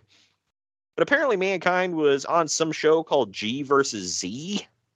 I, I, I don't know what the hell that is. I remember the name. I don't know what the hell it was. Oh, G versus not a show. Okay. G versus E. That's what it says. Good versus evil. It was a uh, Oh. supernatural comedy drama on the Sci-Fi Channel in early 2000. Okay then. Well, then the subtitles, because I, I thought they said E, but I couldn't tell. The subtitles on Peacock are wrong because it said G versus Z. All right then. A lot of those are generated, I believe. I don't think people are typing in names. That's probably what it was. Ah, okay. That makes more sense. But either way, uh, but they talk about that show. Mankind says that he may have subconsciously wanted to wrap a chair around The Rock's head back on SmackDown, but he didn't intentionally hit him. Uh, I'm not buying says- Right. He then says that uh, before the Rock and Sock connection moves forward, he needs a commitment from The Rock. Ah, man. I He haven't now talked s- to them. Oh yeah, I forgot about the, the two pack. Yeah, we now see the poop filled do- uh, bulldog pen backstage yet again. Georgia Bulldogs, maybe. I'm I'm sitting there um, eating eating chips and stuff, or chips and salsa during. Of course, I am because I'm part Mexican. But hold the joke. Good lord. Uh, but um, I'm sitting there eating chips and salsa during this, and I'm like, wow, I just lost my appetite because they kept showing it. This was a major thread throughout the show. It's only Why? going to get better, folks. Stay tuned. Oh, we're in Georgia. We got to have bulldogs. Damn it, and they're gonna be crap. See, I, see, I didn't piece that together until you just said it, but no. Still dumb. But Ivory comes to the ring next to grab a mic and attempts to silence the crowd. She says that she's going to beat the Metamucil out of the that old sea hag, Mae Young. I'll admit I kind of laughed at some of these lines. She then says that she wakes up from nightmares seeing Mae Young and Fabulous Moolah's wrinkled faces. She tells Mae to strap on her depends because she's going to beat her tonight and end her at no mercy. what the Yeah, well, see how that works out. Yeah. Before the bell rings, Ivory cracks May in the back with the women's title. Moolah then runs out and starts beating Ivory down, snap marrying her all over the ring and pulling at her hair. Why wasn't this a disqualification, or did the match not start? I don't know. Uh, Ivory finally dips out of the ring and runs away while Moolah poses with the women's title. Yeah. I don't, I don't know. What I just, I'm watching this and I'm like, man, look at where women's wrestling is now. Holy crap. Right. Yeah. I mean, don't get me wrong. Ivory was looking all kinds of roll tide here, but uh, that's not the point. Uh, on That woman, by the way, side note, has never freaking aged. She looks Yeah. the exact same now. It is insane. I know. It's like the the Arn Anderson effect, where it's like, because she's always looked kind of older, like I'd say forty ish, whatever, like just the face, but like she was the same age for years, and it's like you just came out of the womb looking that way. but on commentary, Jr. supposedly calls The Rock on his car phone. You remember them? Uh, while mankind paces in the parking garage. Yeah, this was before self. Well, I, I, cell phones were around at this time, but hardly anybody had them. They were like big old bricks, though. Or you had the little weird one that was like it was black and white and blocky on the screen. You know what I'm talking about? Yeah, you could play Snake on it, so that was something. but uh, this sure was a blast from the past. This whole damn thing. I love how the phone rang again. By the way, after the Rock's voice comes over the speaker. so you know this was a real call. Uh, they then play the call over the PA and put his Brahma Bull logo up on the Tron. As soon as that thing comes up on the Tron, the fans think he's coming out, so they're like losing their crap. The Rock says he doesn't give a damn about mankind, and he gets and when he gets to the Georgia Dome, he's going to turn it upside down. And now, backstage, the Red Rooster himself, Terry Taylor,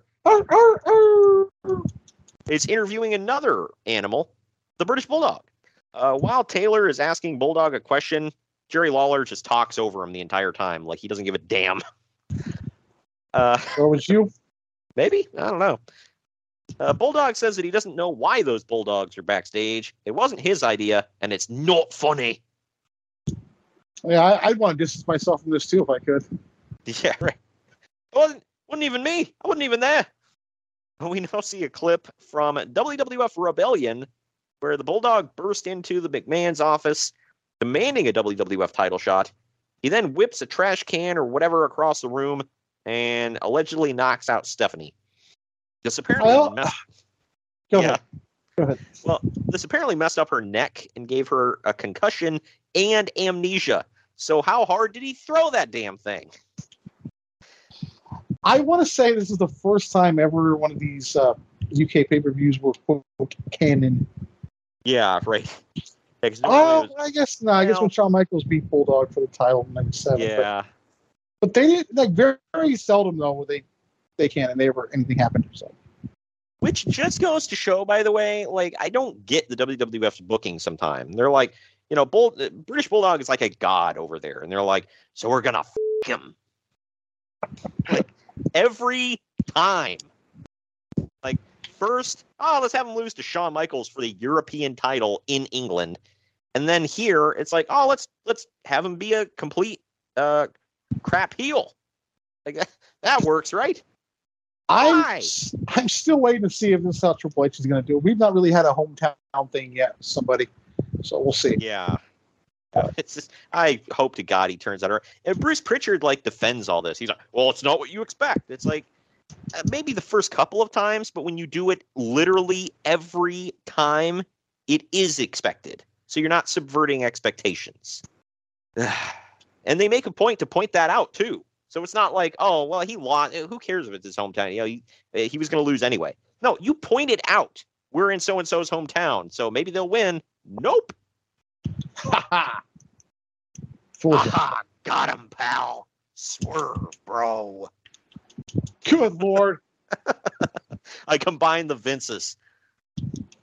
Anyway, uh, we now see uh, like a, an interview with her and Shane, and uh, Michael Hayes is talking to him, asking her, "Oh, how you doing?" Whatever. She said she can't even remember that she's engaged to Test and she's supposed to marry him, and she gets really emotional. It was at this point in the show, by the way, I remember about that whole crap. yeah, right. Uh, you remember when Test mattered for a minute? That was fun. anyway, in the parking lot now, we got more bullcrap as Mankind is jumped by Val, Venis, and the British Bulldog to make the weirdest tag team ever. Bro, pair the Bulldog up with a porn star, bro. that makes sense. Now he put Mr. Socko down his pants. They beat the piss out of him until a group of referees and agents show up to pull them back. Good lord. After commercial, a wet white stretch limo pulls up into the arena. Commentary thinks that it's The Rock, but it turns out to be Mark Henry with a young woman by his side. The king wonders if that if that's his sister. Ah, I I didn't get that one. I don't want to get it. Yeah. Anyway, up next is uh, brace yourself. We might get a match here. It's Edge and Christian versus the Hardy Boys of Matt and Jeff Hardy. Uh, Um, I don't think you need to say that when there's only two of them. hey, it's uh, it's it's two. You know, it's it's it's for the the new listeners who uh, are just now picking up on retro wrestling. I'm, I'm trying to be courteous, but Matt and Jeff are still a part of the Brood and come up to through the stage with the fire. By the way, uh, I watched this on Peacock. Were they coming out to their theme, but the Brood like video? Yeah. Or was that dubbed over? Yeah. Yeah. They did. Okay. All right, because I, I was like, okay, I can't tell if this is dubbed over or not. But I personally feel like on Peacock you can clearly tell when something's dubbed. But most of the time, sometimes they do a pretty good job, though. Uh, Terri Runnels is shown watching them from the backstage area, looking all kinds of roll tide. I like to watch. Uh, it must have been cold back there. But Edge hits Dude, the down. every single time you've seen that woman. Who I knows that? know. Yeah, it's like, do you not own bras? or at least thick bras. It's like watching Friends. Like I don't think any of them owned a bra that wasn't like paper thin. Can we make it clear, by the way? No one's complaining here. Just merely. Oh well, yeah, I was just uh, pointing things out. But you know, Oh, uh, but that a pun? there you go, pointing things out like Terry was. Uh, Edge hits a downward spiral on Matt. Jackknife covers him, and Jeff hits him with a swanton. That doesn't do it though, because more moves must be done. Finally, everyone does an outside dive. Hashtag dive.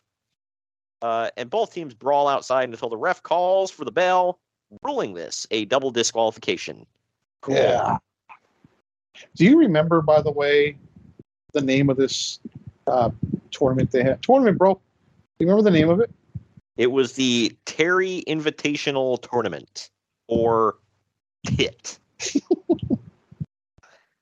because, ha ha, we made a boob joke, pal. I remember one Monday, Jer- Jerry Lawler clearly said, "Oh, tonight's the big TIT." Oh, I'm sure he was looking forward to it. Good lord. And then they Like, had they a, weren't even Jim subtle. Ross. Jim Ross had a break down for one. Of course, he means the uh, Terri Invitational tournaments. Jim Ross tried to have a little dignity about it. Uh, I like, of way, when you have something called whatever invitational, it's usually somebody or something that matters.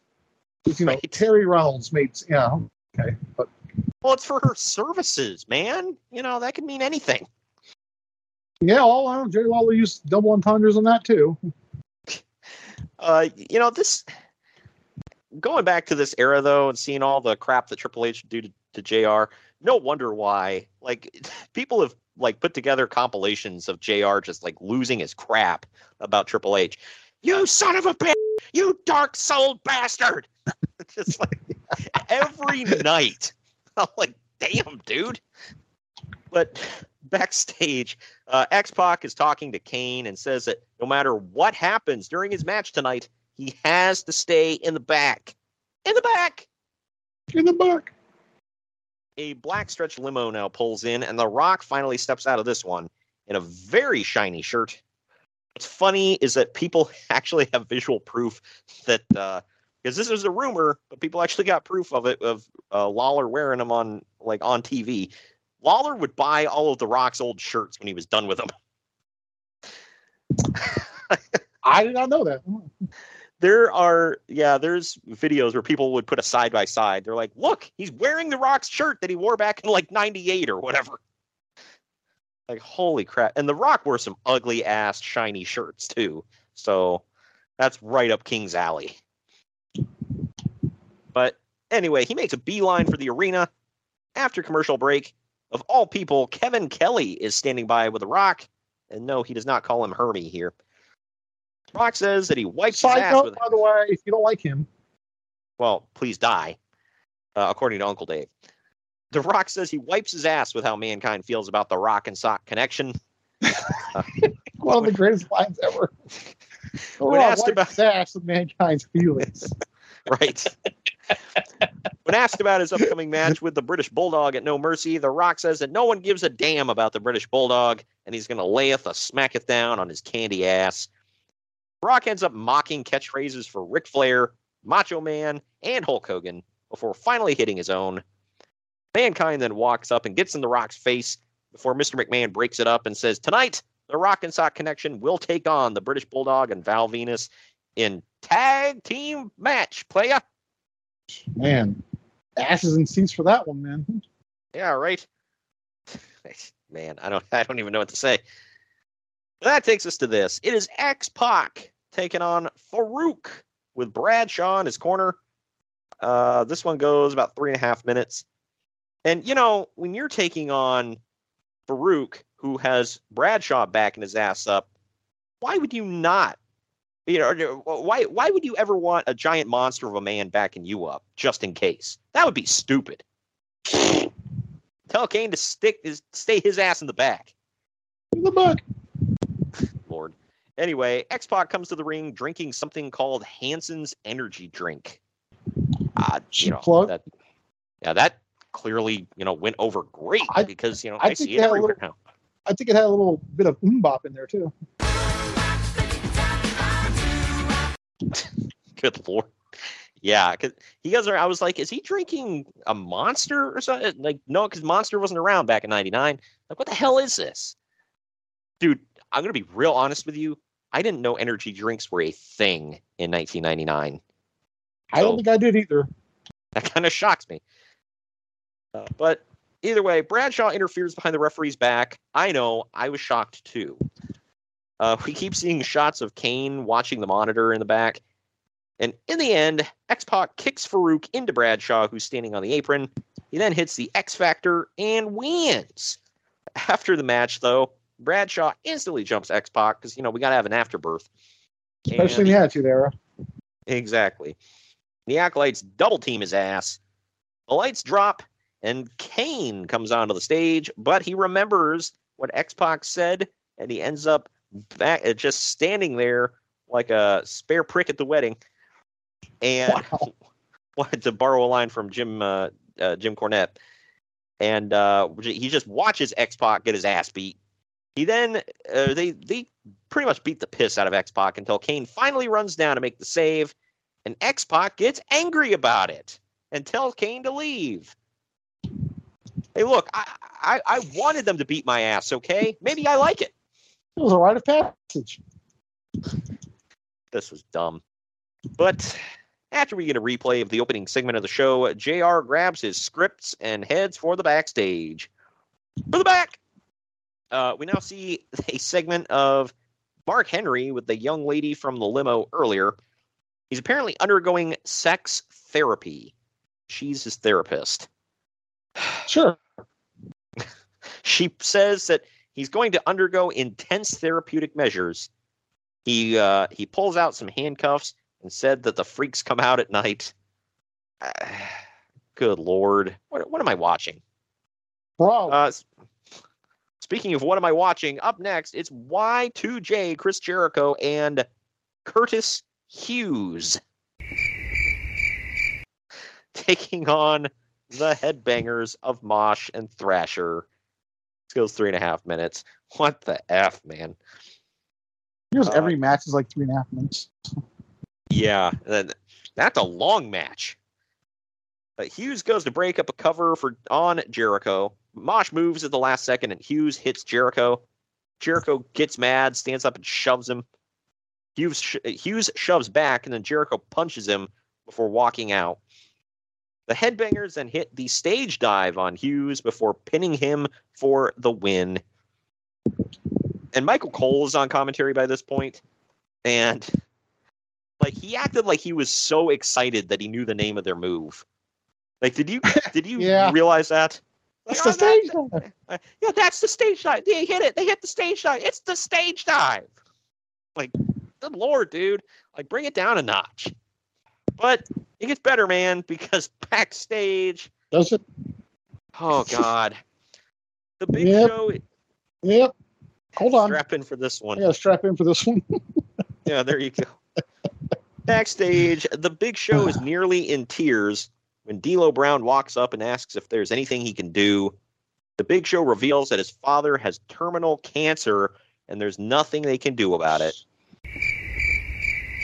This, by the way, is not true. His father died many years after this. Uh, this, by the way, is sick. right. D'Lo says to call him if there's anything he can do.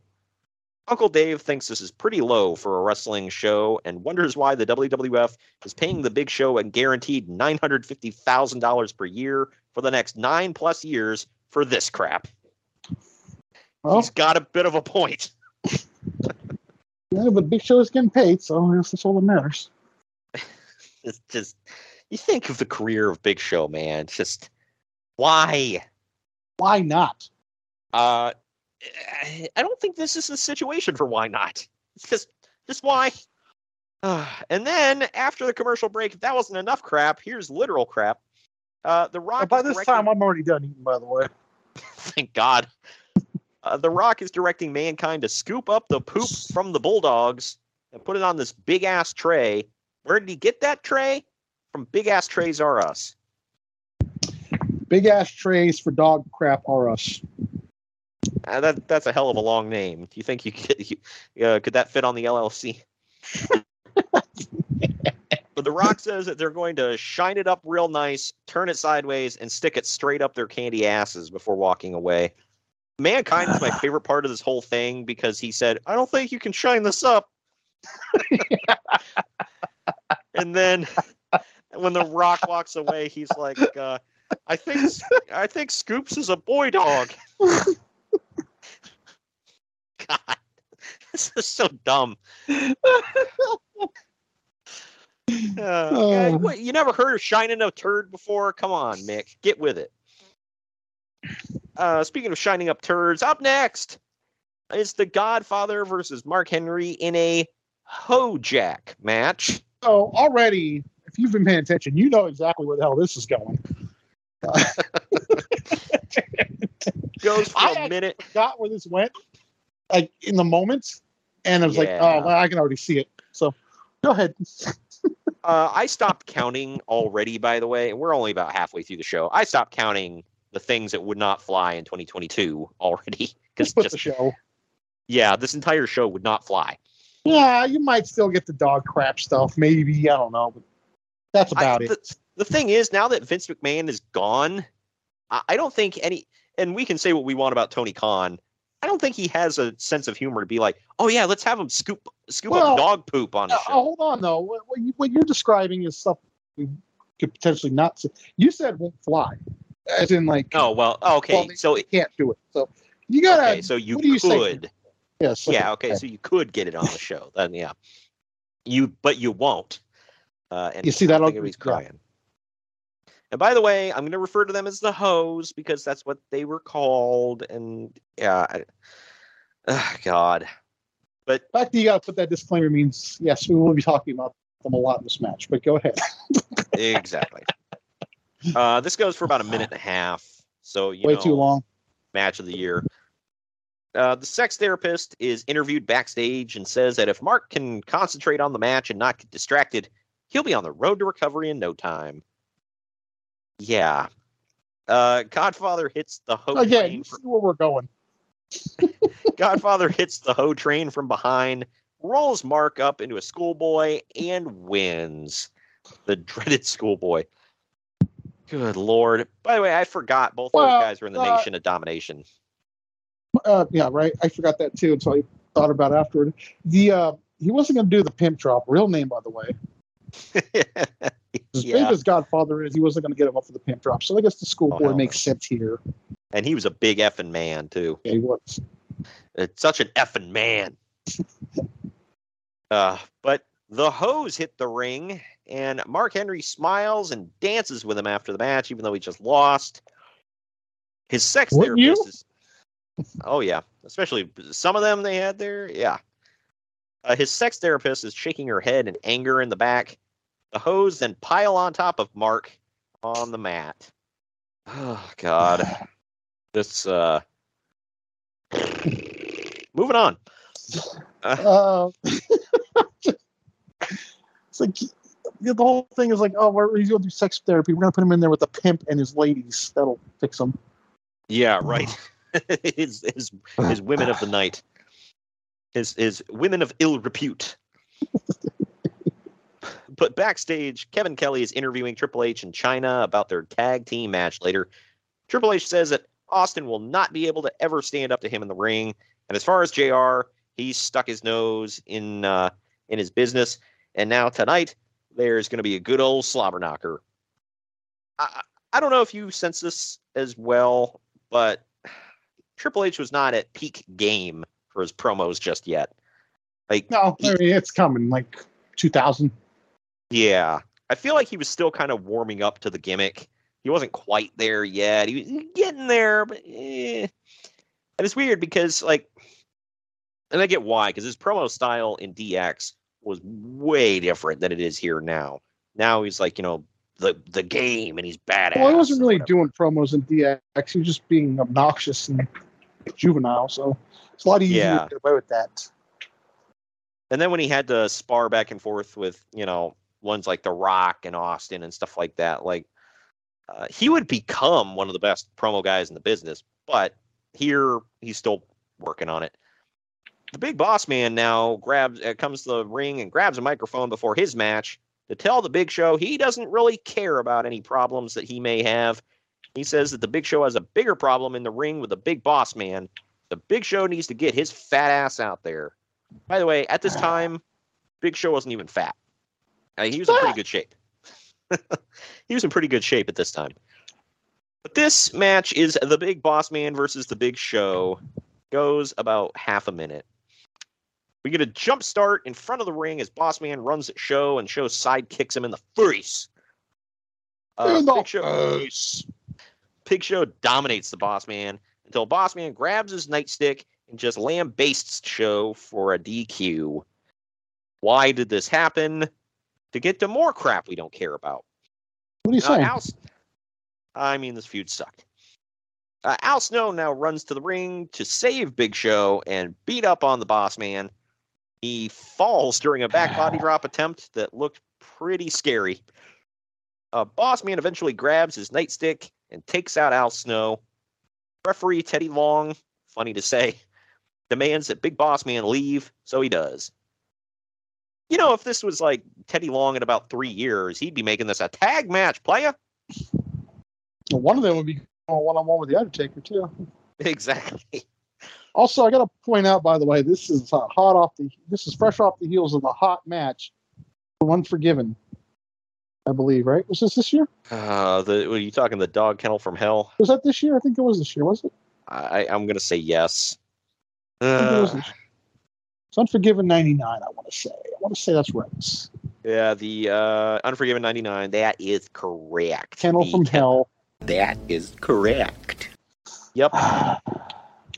So if people don't know what that is, it's Al Snow versus the Boss Man, and there was a cage, like the blue bar cage, around the ring, and then the Hell in a Cell over that, and between the two cages, they had dogs pissing and shit all over the mat outside the ring. Oh. So, oh, and humping. I forgot humping. They were doing that. And there's a uh, for some reason Mick Foley put it on one of his old DVDs, and him and Kevin Kelly did commentary for it.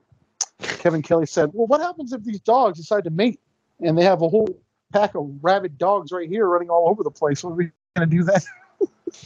Good lord. Yeah, this whole thing. Uh, oh man, I, I know it's shocking, but this whole thing sucked. Whole thing sucked. It was I don't believe you. And the whole thing was built on uh, that Boss Man, uh, like kidnapped Al Snow's dog Pepper, and like Killed fed it him, and killed cooked it, and fed it to Al Snow. What the fuck? These are words So- that I am saying. I I don't know why I'm just now thinking about this. So within a couple of months span, he cooked and killed, cooked, and fed a dog to a to its owner, and made fun of a man's dying, uh, cancer-stricken, dying father.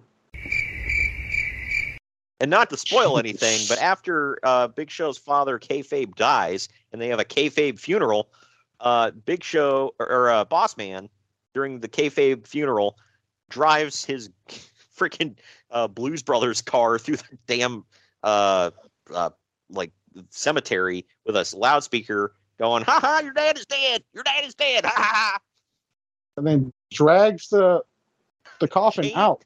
and chains the casket to the back of his car and drives it through the cemetery while Show jumps on the casket and takes a ride. What the fuck? This is one hundred percent real. None is of not a fever is dream. made up. We are and not Vince being funny. Russo, and Vince Russo didn't book any of that. He probably booked the He- dog he thing. might have. We don't know. It it might have been residuals. We don't know. To be fair, Then why did they I- keep it? I don't. I'm not saying. I'm not defending anything. I'm just saying it could have very well been him. Um, I don't know. Bro, his dad's gonna die and be gone forever, bro. it's just why this. Uh, I guess, like I had, I had compared Vince Russo in the past to a like a, a nasty rank fart that you rip in the elevator and then you get off on the floor, but it sticks around for a couple of floors. Like the next person to get on the elevator is going to smell it.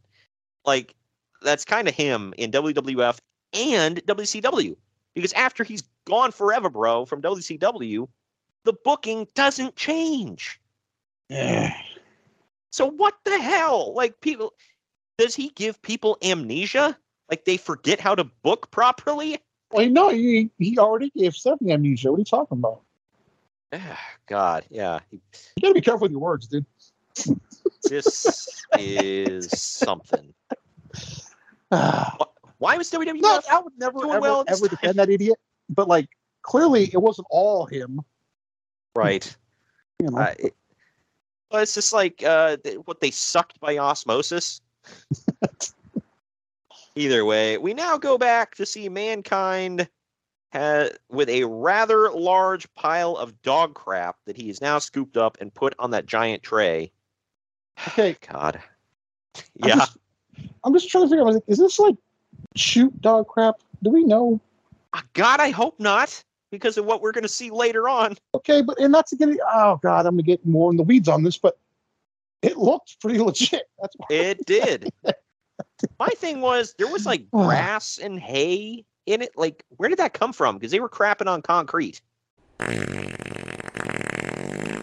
Well, I Maybe mean, it was shoot dog crap. I, I don't know. If it was, I, I don't know. I'll, I'll get into it at the end of the show. But uh, we see Steve Austin now talking strategy with JR, who's also wearing a Steve Austin uh, baseball t shirt or baseball shirt, not t shirt. the few uh, matches Austin- he had, he always wore like a jersey. You notice that? the other Uh, match he had with uh, King against Coach and uh, Al Snow, he wore a Sooners jersey. So That's true. thing. Yep. Yep. Uh, Austin's spitting tobacco juice into a cup, by the way. So, mmm, tasty.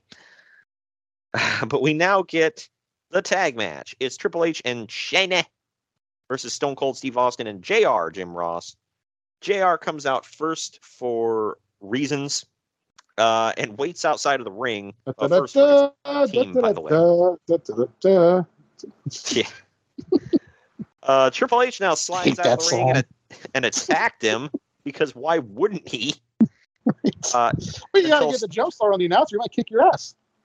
yeah, like this is why I was like, I like I know what they were setting up for, but why logically would Jr. be like, "Ah, I'm going to come out before you, Steve, and I, you know, it's like, uh, you know, I'll just stand there and wait for your ass. Like, no, like you go out first. I'll have your, I'll have your six. Like, God, this is Uh, I guess I didn't piece that together either. Logic just flies out the window with this show, man. I just I don't know. But either way, he beats the piss out of JR for for about a couple seconds. I don't know, 10 seconds or so until Stone Cold makes his big entrance. He runs out and brawls tri- with Triple H all the way up to the stage. He beats him to the backstage, or excuse me, back to ringside area. Uh, he then brawls with Triple H all around and into the crowd and even to the backstage. Uh, in the ring, Chyna is beating the piss out of JR. she eventually hits the pedigree on him before Jeff Jarrett runs out and hits her in the head with a toaster. Because we forgot there's a side plot to this, folks. Yeah. No, real, real quick. I just want to do, do a quick side detour. So in this part right here, we're watching. She's Triple H's valet, whatever, and she's a total heel. But Right. on the other side, she's a pro woman, woman's choice, whatever, and she's standing up to the misogynistic pig. So she's a face over there. Right. Yeah. She's like standing so up for like two different uh things going on. People don't realize this. You forget because I had forgotten until we saw this. I'm like, oh yeah, there are two things going on. yeah, I she don't understand a, that. She's a strong uh, she's a strong independent woman that don't need no man except for Triple H. Uh but then uh yeah, but Jeff Jarrett's like, "Oh, you're a woman, so you belong in the kitchen." And so that's going to lead to a good housekeeping match at No Mercy, which will be Jeff Jarrett's swan song in the WWF. And by God, what a way to go out. Until uh, we see him in uh, New Orleans, I believe, right? Uh, yeah. Yep. That's kind of crazy to think about. But, yeah.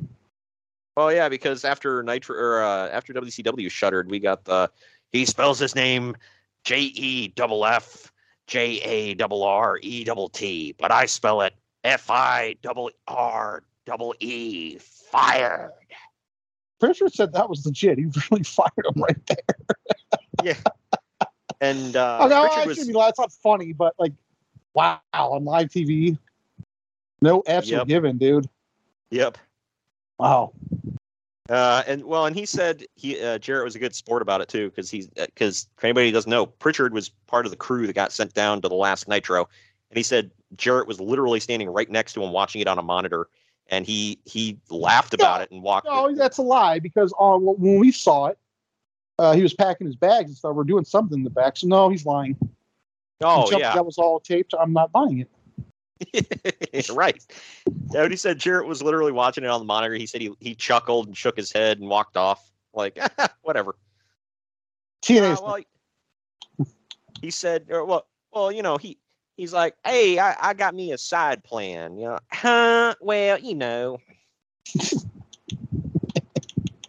but anyway, well, and you know, what what a way for him to go out in the WWF. You know, they always say uh, when when you leave the business, you go out on your back, you know, covered in flour.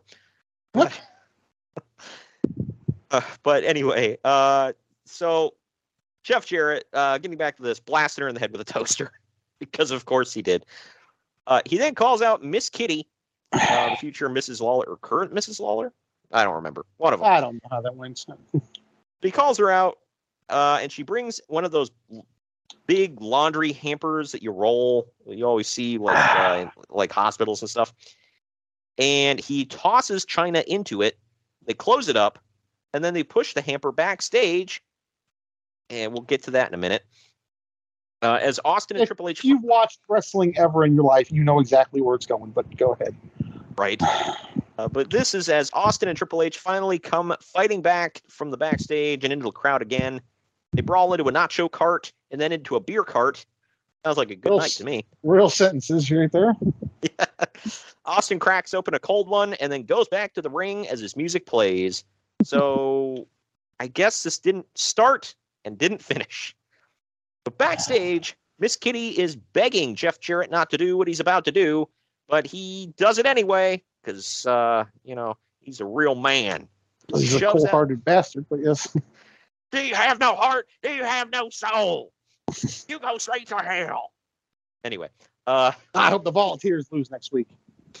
oh, I'm sure they would, but that's beside the point.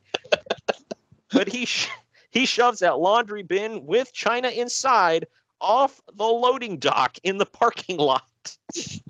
As I said Oh. earlier, if you've ever watched us, you knew exactly where this was going. Did not take a genius. Well, after the commercial break, EMTs put a neck brace on a bloody ass Chyna.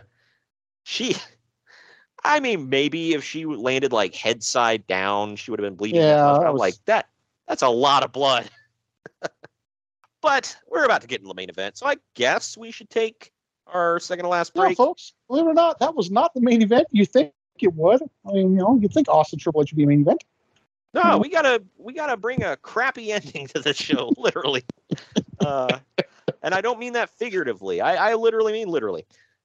But uh, we're gonna take our next break. On the other other end of this, it's main event time.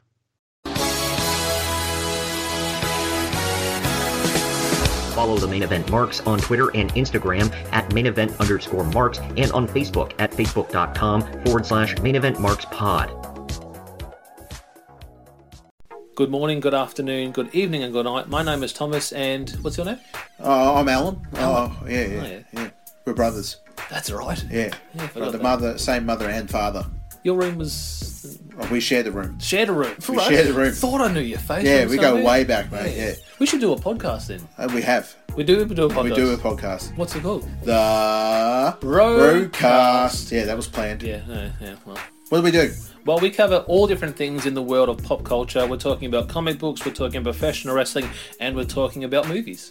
Go back and watch classic retro wrestling events, the likes of WWE, WCW, and if you do like that, you can check us out on Apple iTunes, also on Podbean, Anchor, and on Podknife. Also, check us out on Twitter at the broadcast. That's B R O KAS. They nearly stuffed up the Hey, ending. no, it's all right. Good on you. Yeah. Instagram also at the Broadcast Podcast. Remember, we don't spell it with a C. We spell it with a K. Salute, mate. Take it easy. Lucky Land Casino asking people what's the weirdest place you've gotten lucky? Lucky? In line at the deli, I guess? Aha, in my dentist's office. More than once, actually. Do I have to say? Yes, you do. In the car before my kids' PTA meeting. Really? Yes. Excuse me, what's the weirdest place you've gotten lucky? I never win and tell. Well, there you have it. You can get lucky anywhere playing at LuckyLandSlots.com. Play for free right now. Are you feeling lucky? No purchase necessary. Void where prohibited by law. 18 plus. Terms and conditions apply. See website for details. Hi, I'm Maria. And I'm Mike. And we're Team, Ready. Black Hills Energy knows your home is where your heart is, so they want you to be ready. It's all about keeping you safe, prepared, and making your home as energy efficient as possible. Everything from how to weatherize your home to how to stay safe during extreme weather. Be ready for anything. Go to blackhillsenergy.com slash team ready. Lucky Land Casino asking people what's the weirdest place you've gotten lucky? Lucky? In line at the deli, I guess? Aha, in my dentist's office. More than once, actually. Do I have to say? Yes, you do. In the car before my kids' PTA meeting. Really? Yes. Excuse me, what's the weirdest place you've gotten lucky? I never win and tell. Well, there you have it. You can get lucky anywhere playing at LuckyLandSlots.com. Play for free right now. Are you feeling lucky? No purchase necessary. Void where prohibited by law. 18 plus. Terms and conditions apply. See website for details.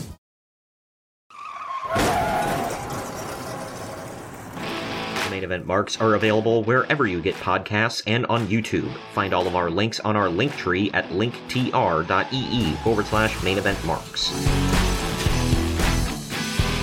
And we're back. We're back for sure, and here we go with crap. It's the British Bulldog and Val Venis, not spelled like the planet, but spelled like uh, penis with a V. Just he's a pointing that porn out. star, bro. God dang it, pal. Phallus. Uh, Shut up. Uh, God, he- they're taking on the Rock and Sock connection. Wow. If they would have just had like a, a trio uh, and added Val Venis, they could have been the Rock and Sock and I'm not going to say it. Wow. But it, it's uh, the Rock and Mankind. But Mankind carries the tray of dog crap to the ring with him. Again, that is a real sentence. Uh, man, this this show.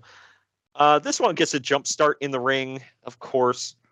When things finally if get back ever to anything did need a jump start, it's a match with a guy carrying a load of crap. okay. I feel like that's a symbolism for something, but you know, whatever.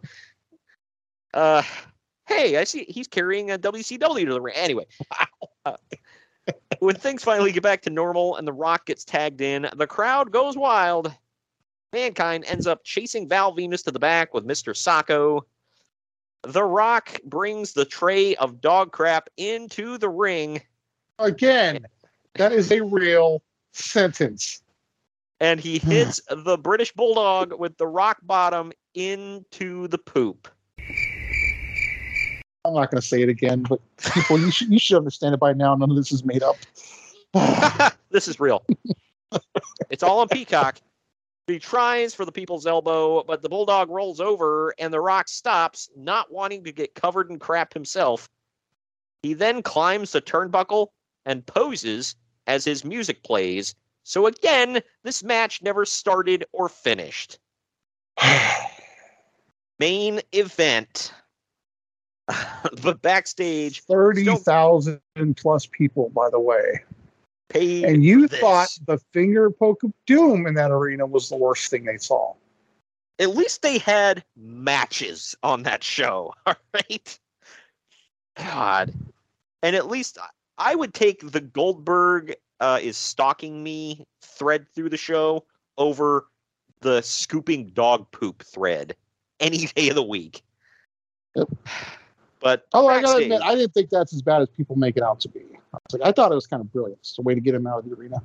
But it's everything Yeah. else. Uh, I But yeah, think it was stupid not to. I think it was.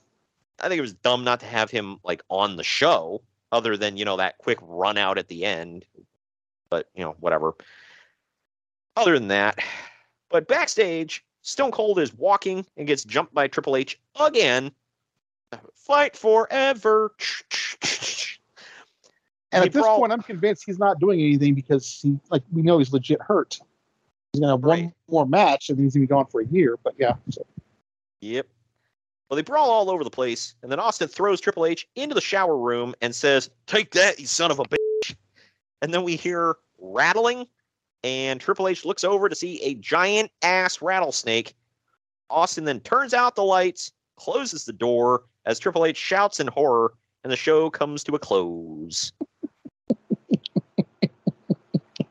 uh, I'm going to get to my wrap up here in a second, but just about this.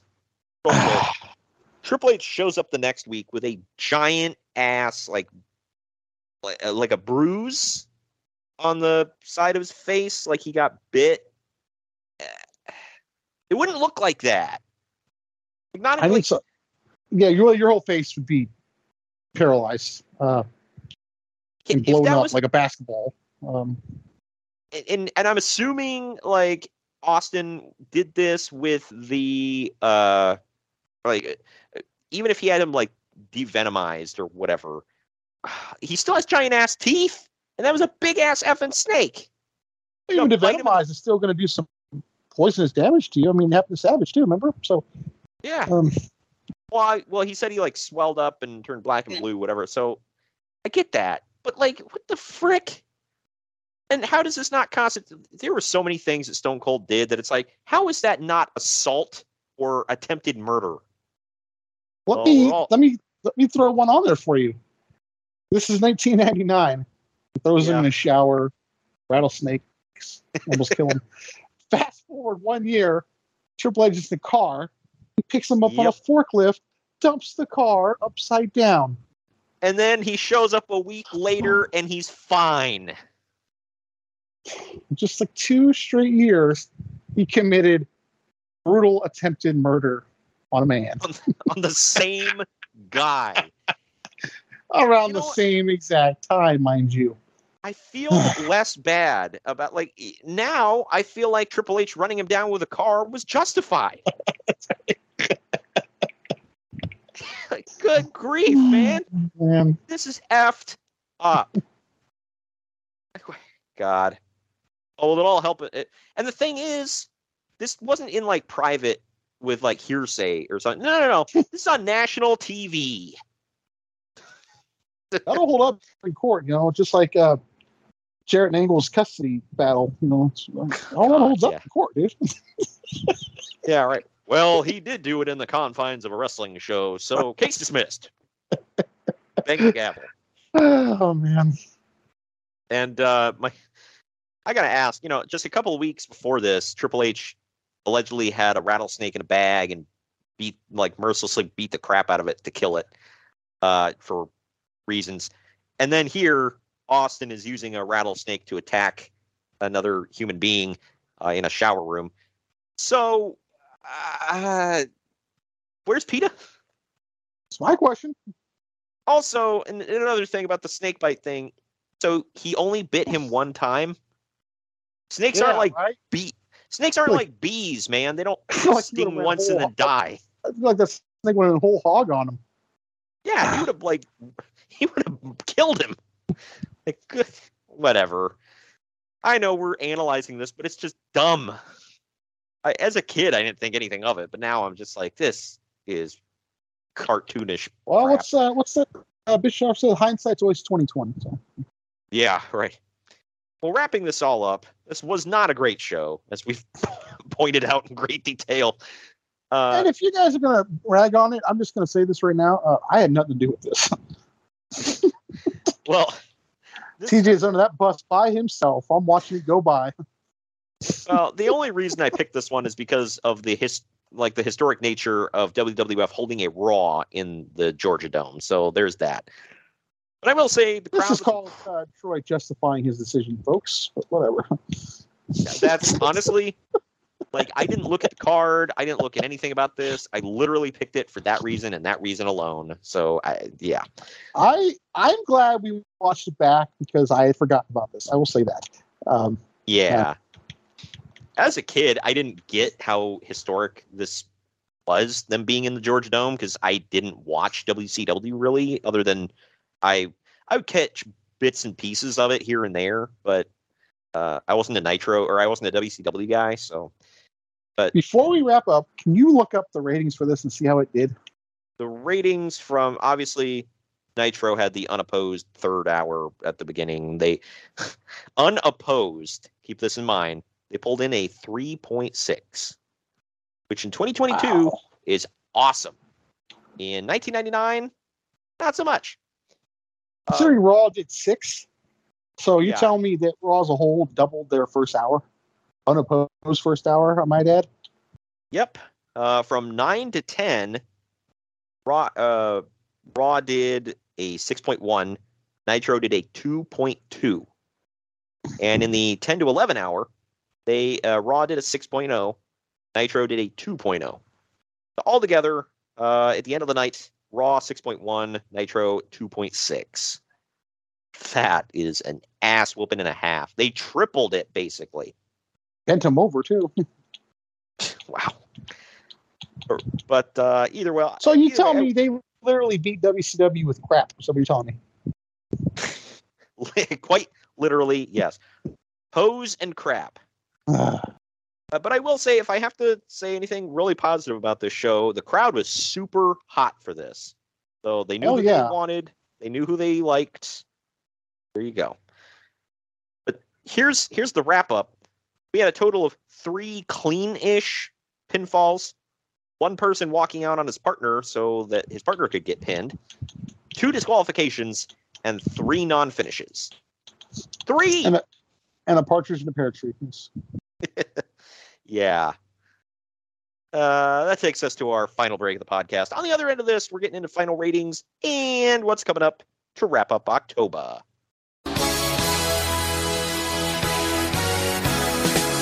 Follow the main event marks on Twitter and Instagram at main event underscore marks and on Facebook at facebook.com forward slash main event marks pod.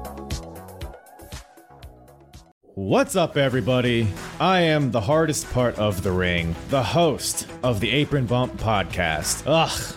Another wrestling podcast. How many times can I listen to fans tell me who needs a push, who doesn't need a push, who brings Vince's coffee these days? Enough! The Apron Bump is about the journey. It's about nostalgia. It's about discovering new forms of wrestling to really tickle your pickle as a wrestling fan. The podcast brings you reviews of wrestling events all over the world, whether it's WWF, WWE, WCW, ECW. We even cover the golden eras of Ring of Honor, Progress, TNA and more promotions in the future as well. New episodes every Wednesday. Bump Day, uh huh, yeah. Go to apronbump.com or go to your favorite podcast platform or YouTube and subscribe today for the most diverse, fan friendly wrestling podcast in the world.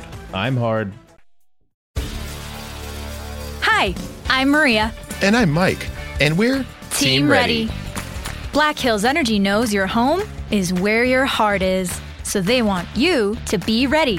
It's all about keeping you safe, prepared, and making your home as energy efficient as possible.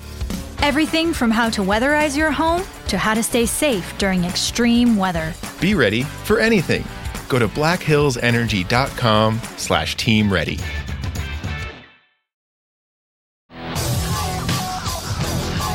Main are available wherever you get podcasts and on YouTube. Find all of our links on our link tree at linktr.ee forward slash main event marks. And we're back. We're back. Final ratings time. Internet Movie Database gave this a 5.8 out of 10. Uh, I gave it a 6 out of 10 for an F. What say you? Yeah, give it an F. Maybe a D minus. Yeah, I, maybe a D I. I just I would think that D minus isn't isn't unreasonable. I was all over the place with this. So we agree it was Yeah. crap. Okay, no pun intended, but Good it was, it was it was trash though. But it was yeah. They were not bringing the thunder here, but uh, they were way out ahead. They were complacent. So this is what we got.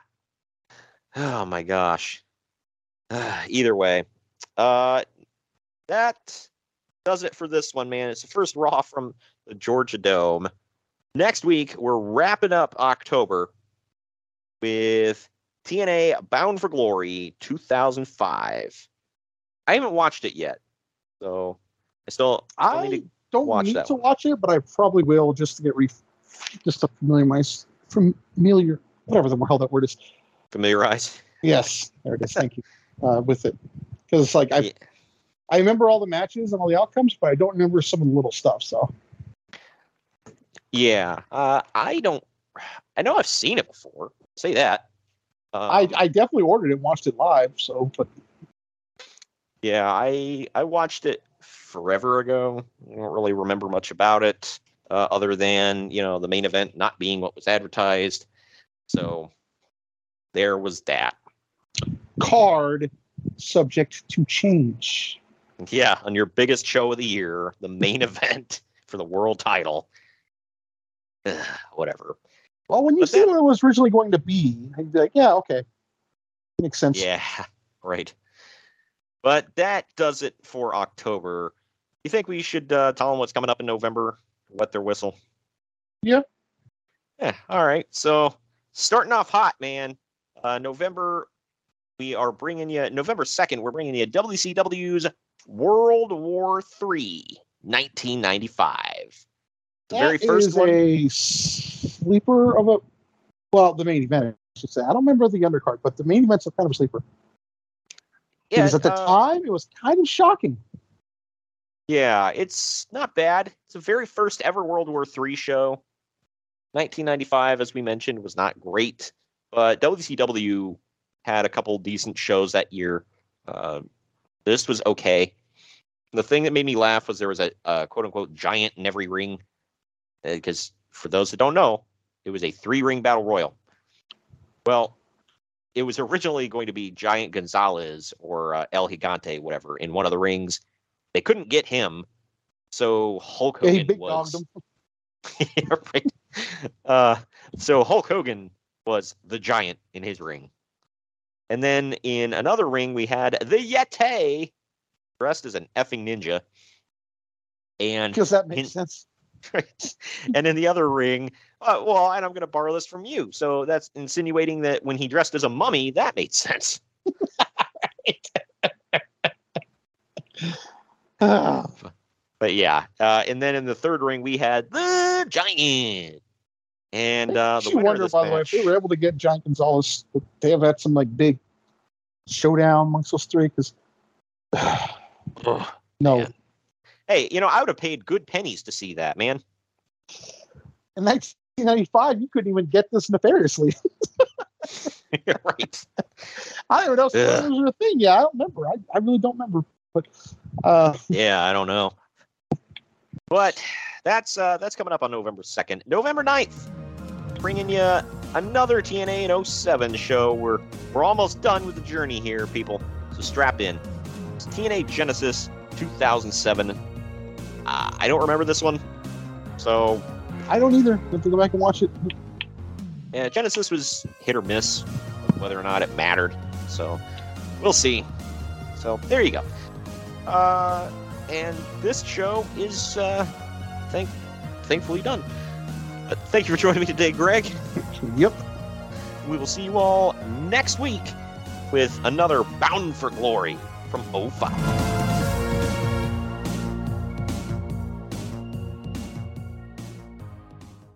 Mary redeemed a $50,000 cash prize playing Chumba Casino this year. I was only playing for fun, so winning this was a dream come true. Chumba Casino is America's number one social casino experience. It's serious fun. With over 80 casino style games to choose from, you too could win life changing amounts of cash. Be like Mary. Log on to chumbacasino.com and give them a whirl. That's chumbacasino.com. No purchase necessary, void or prohibited by law. 18 plus. Terms and conditions apply. See website for details. The voice in the preceding commercial was not the actual voice of a winner.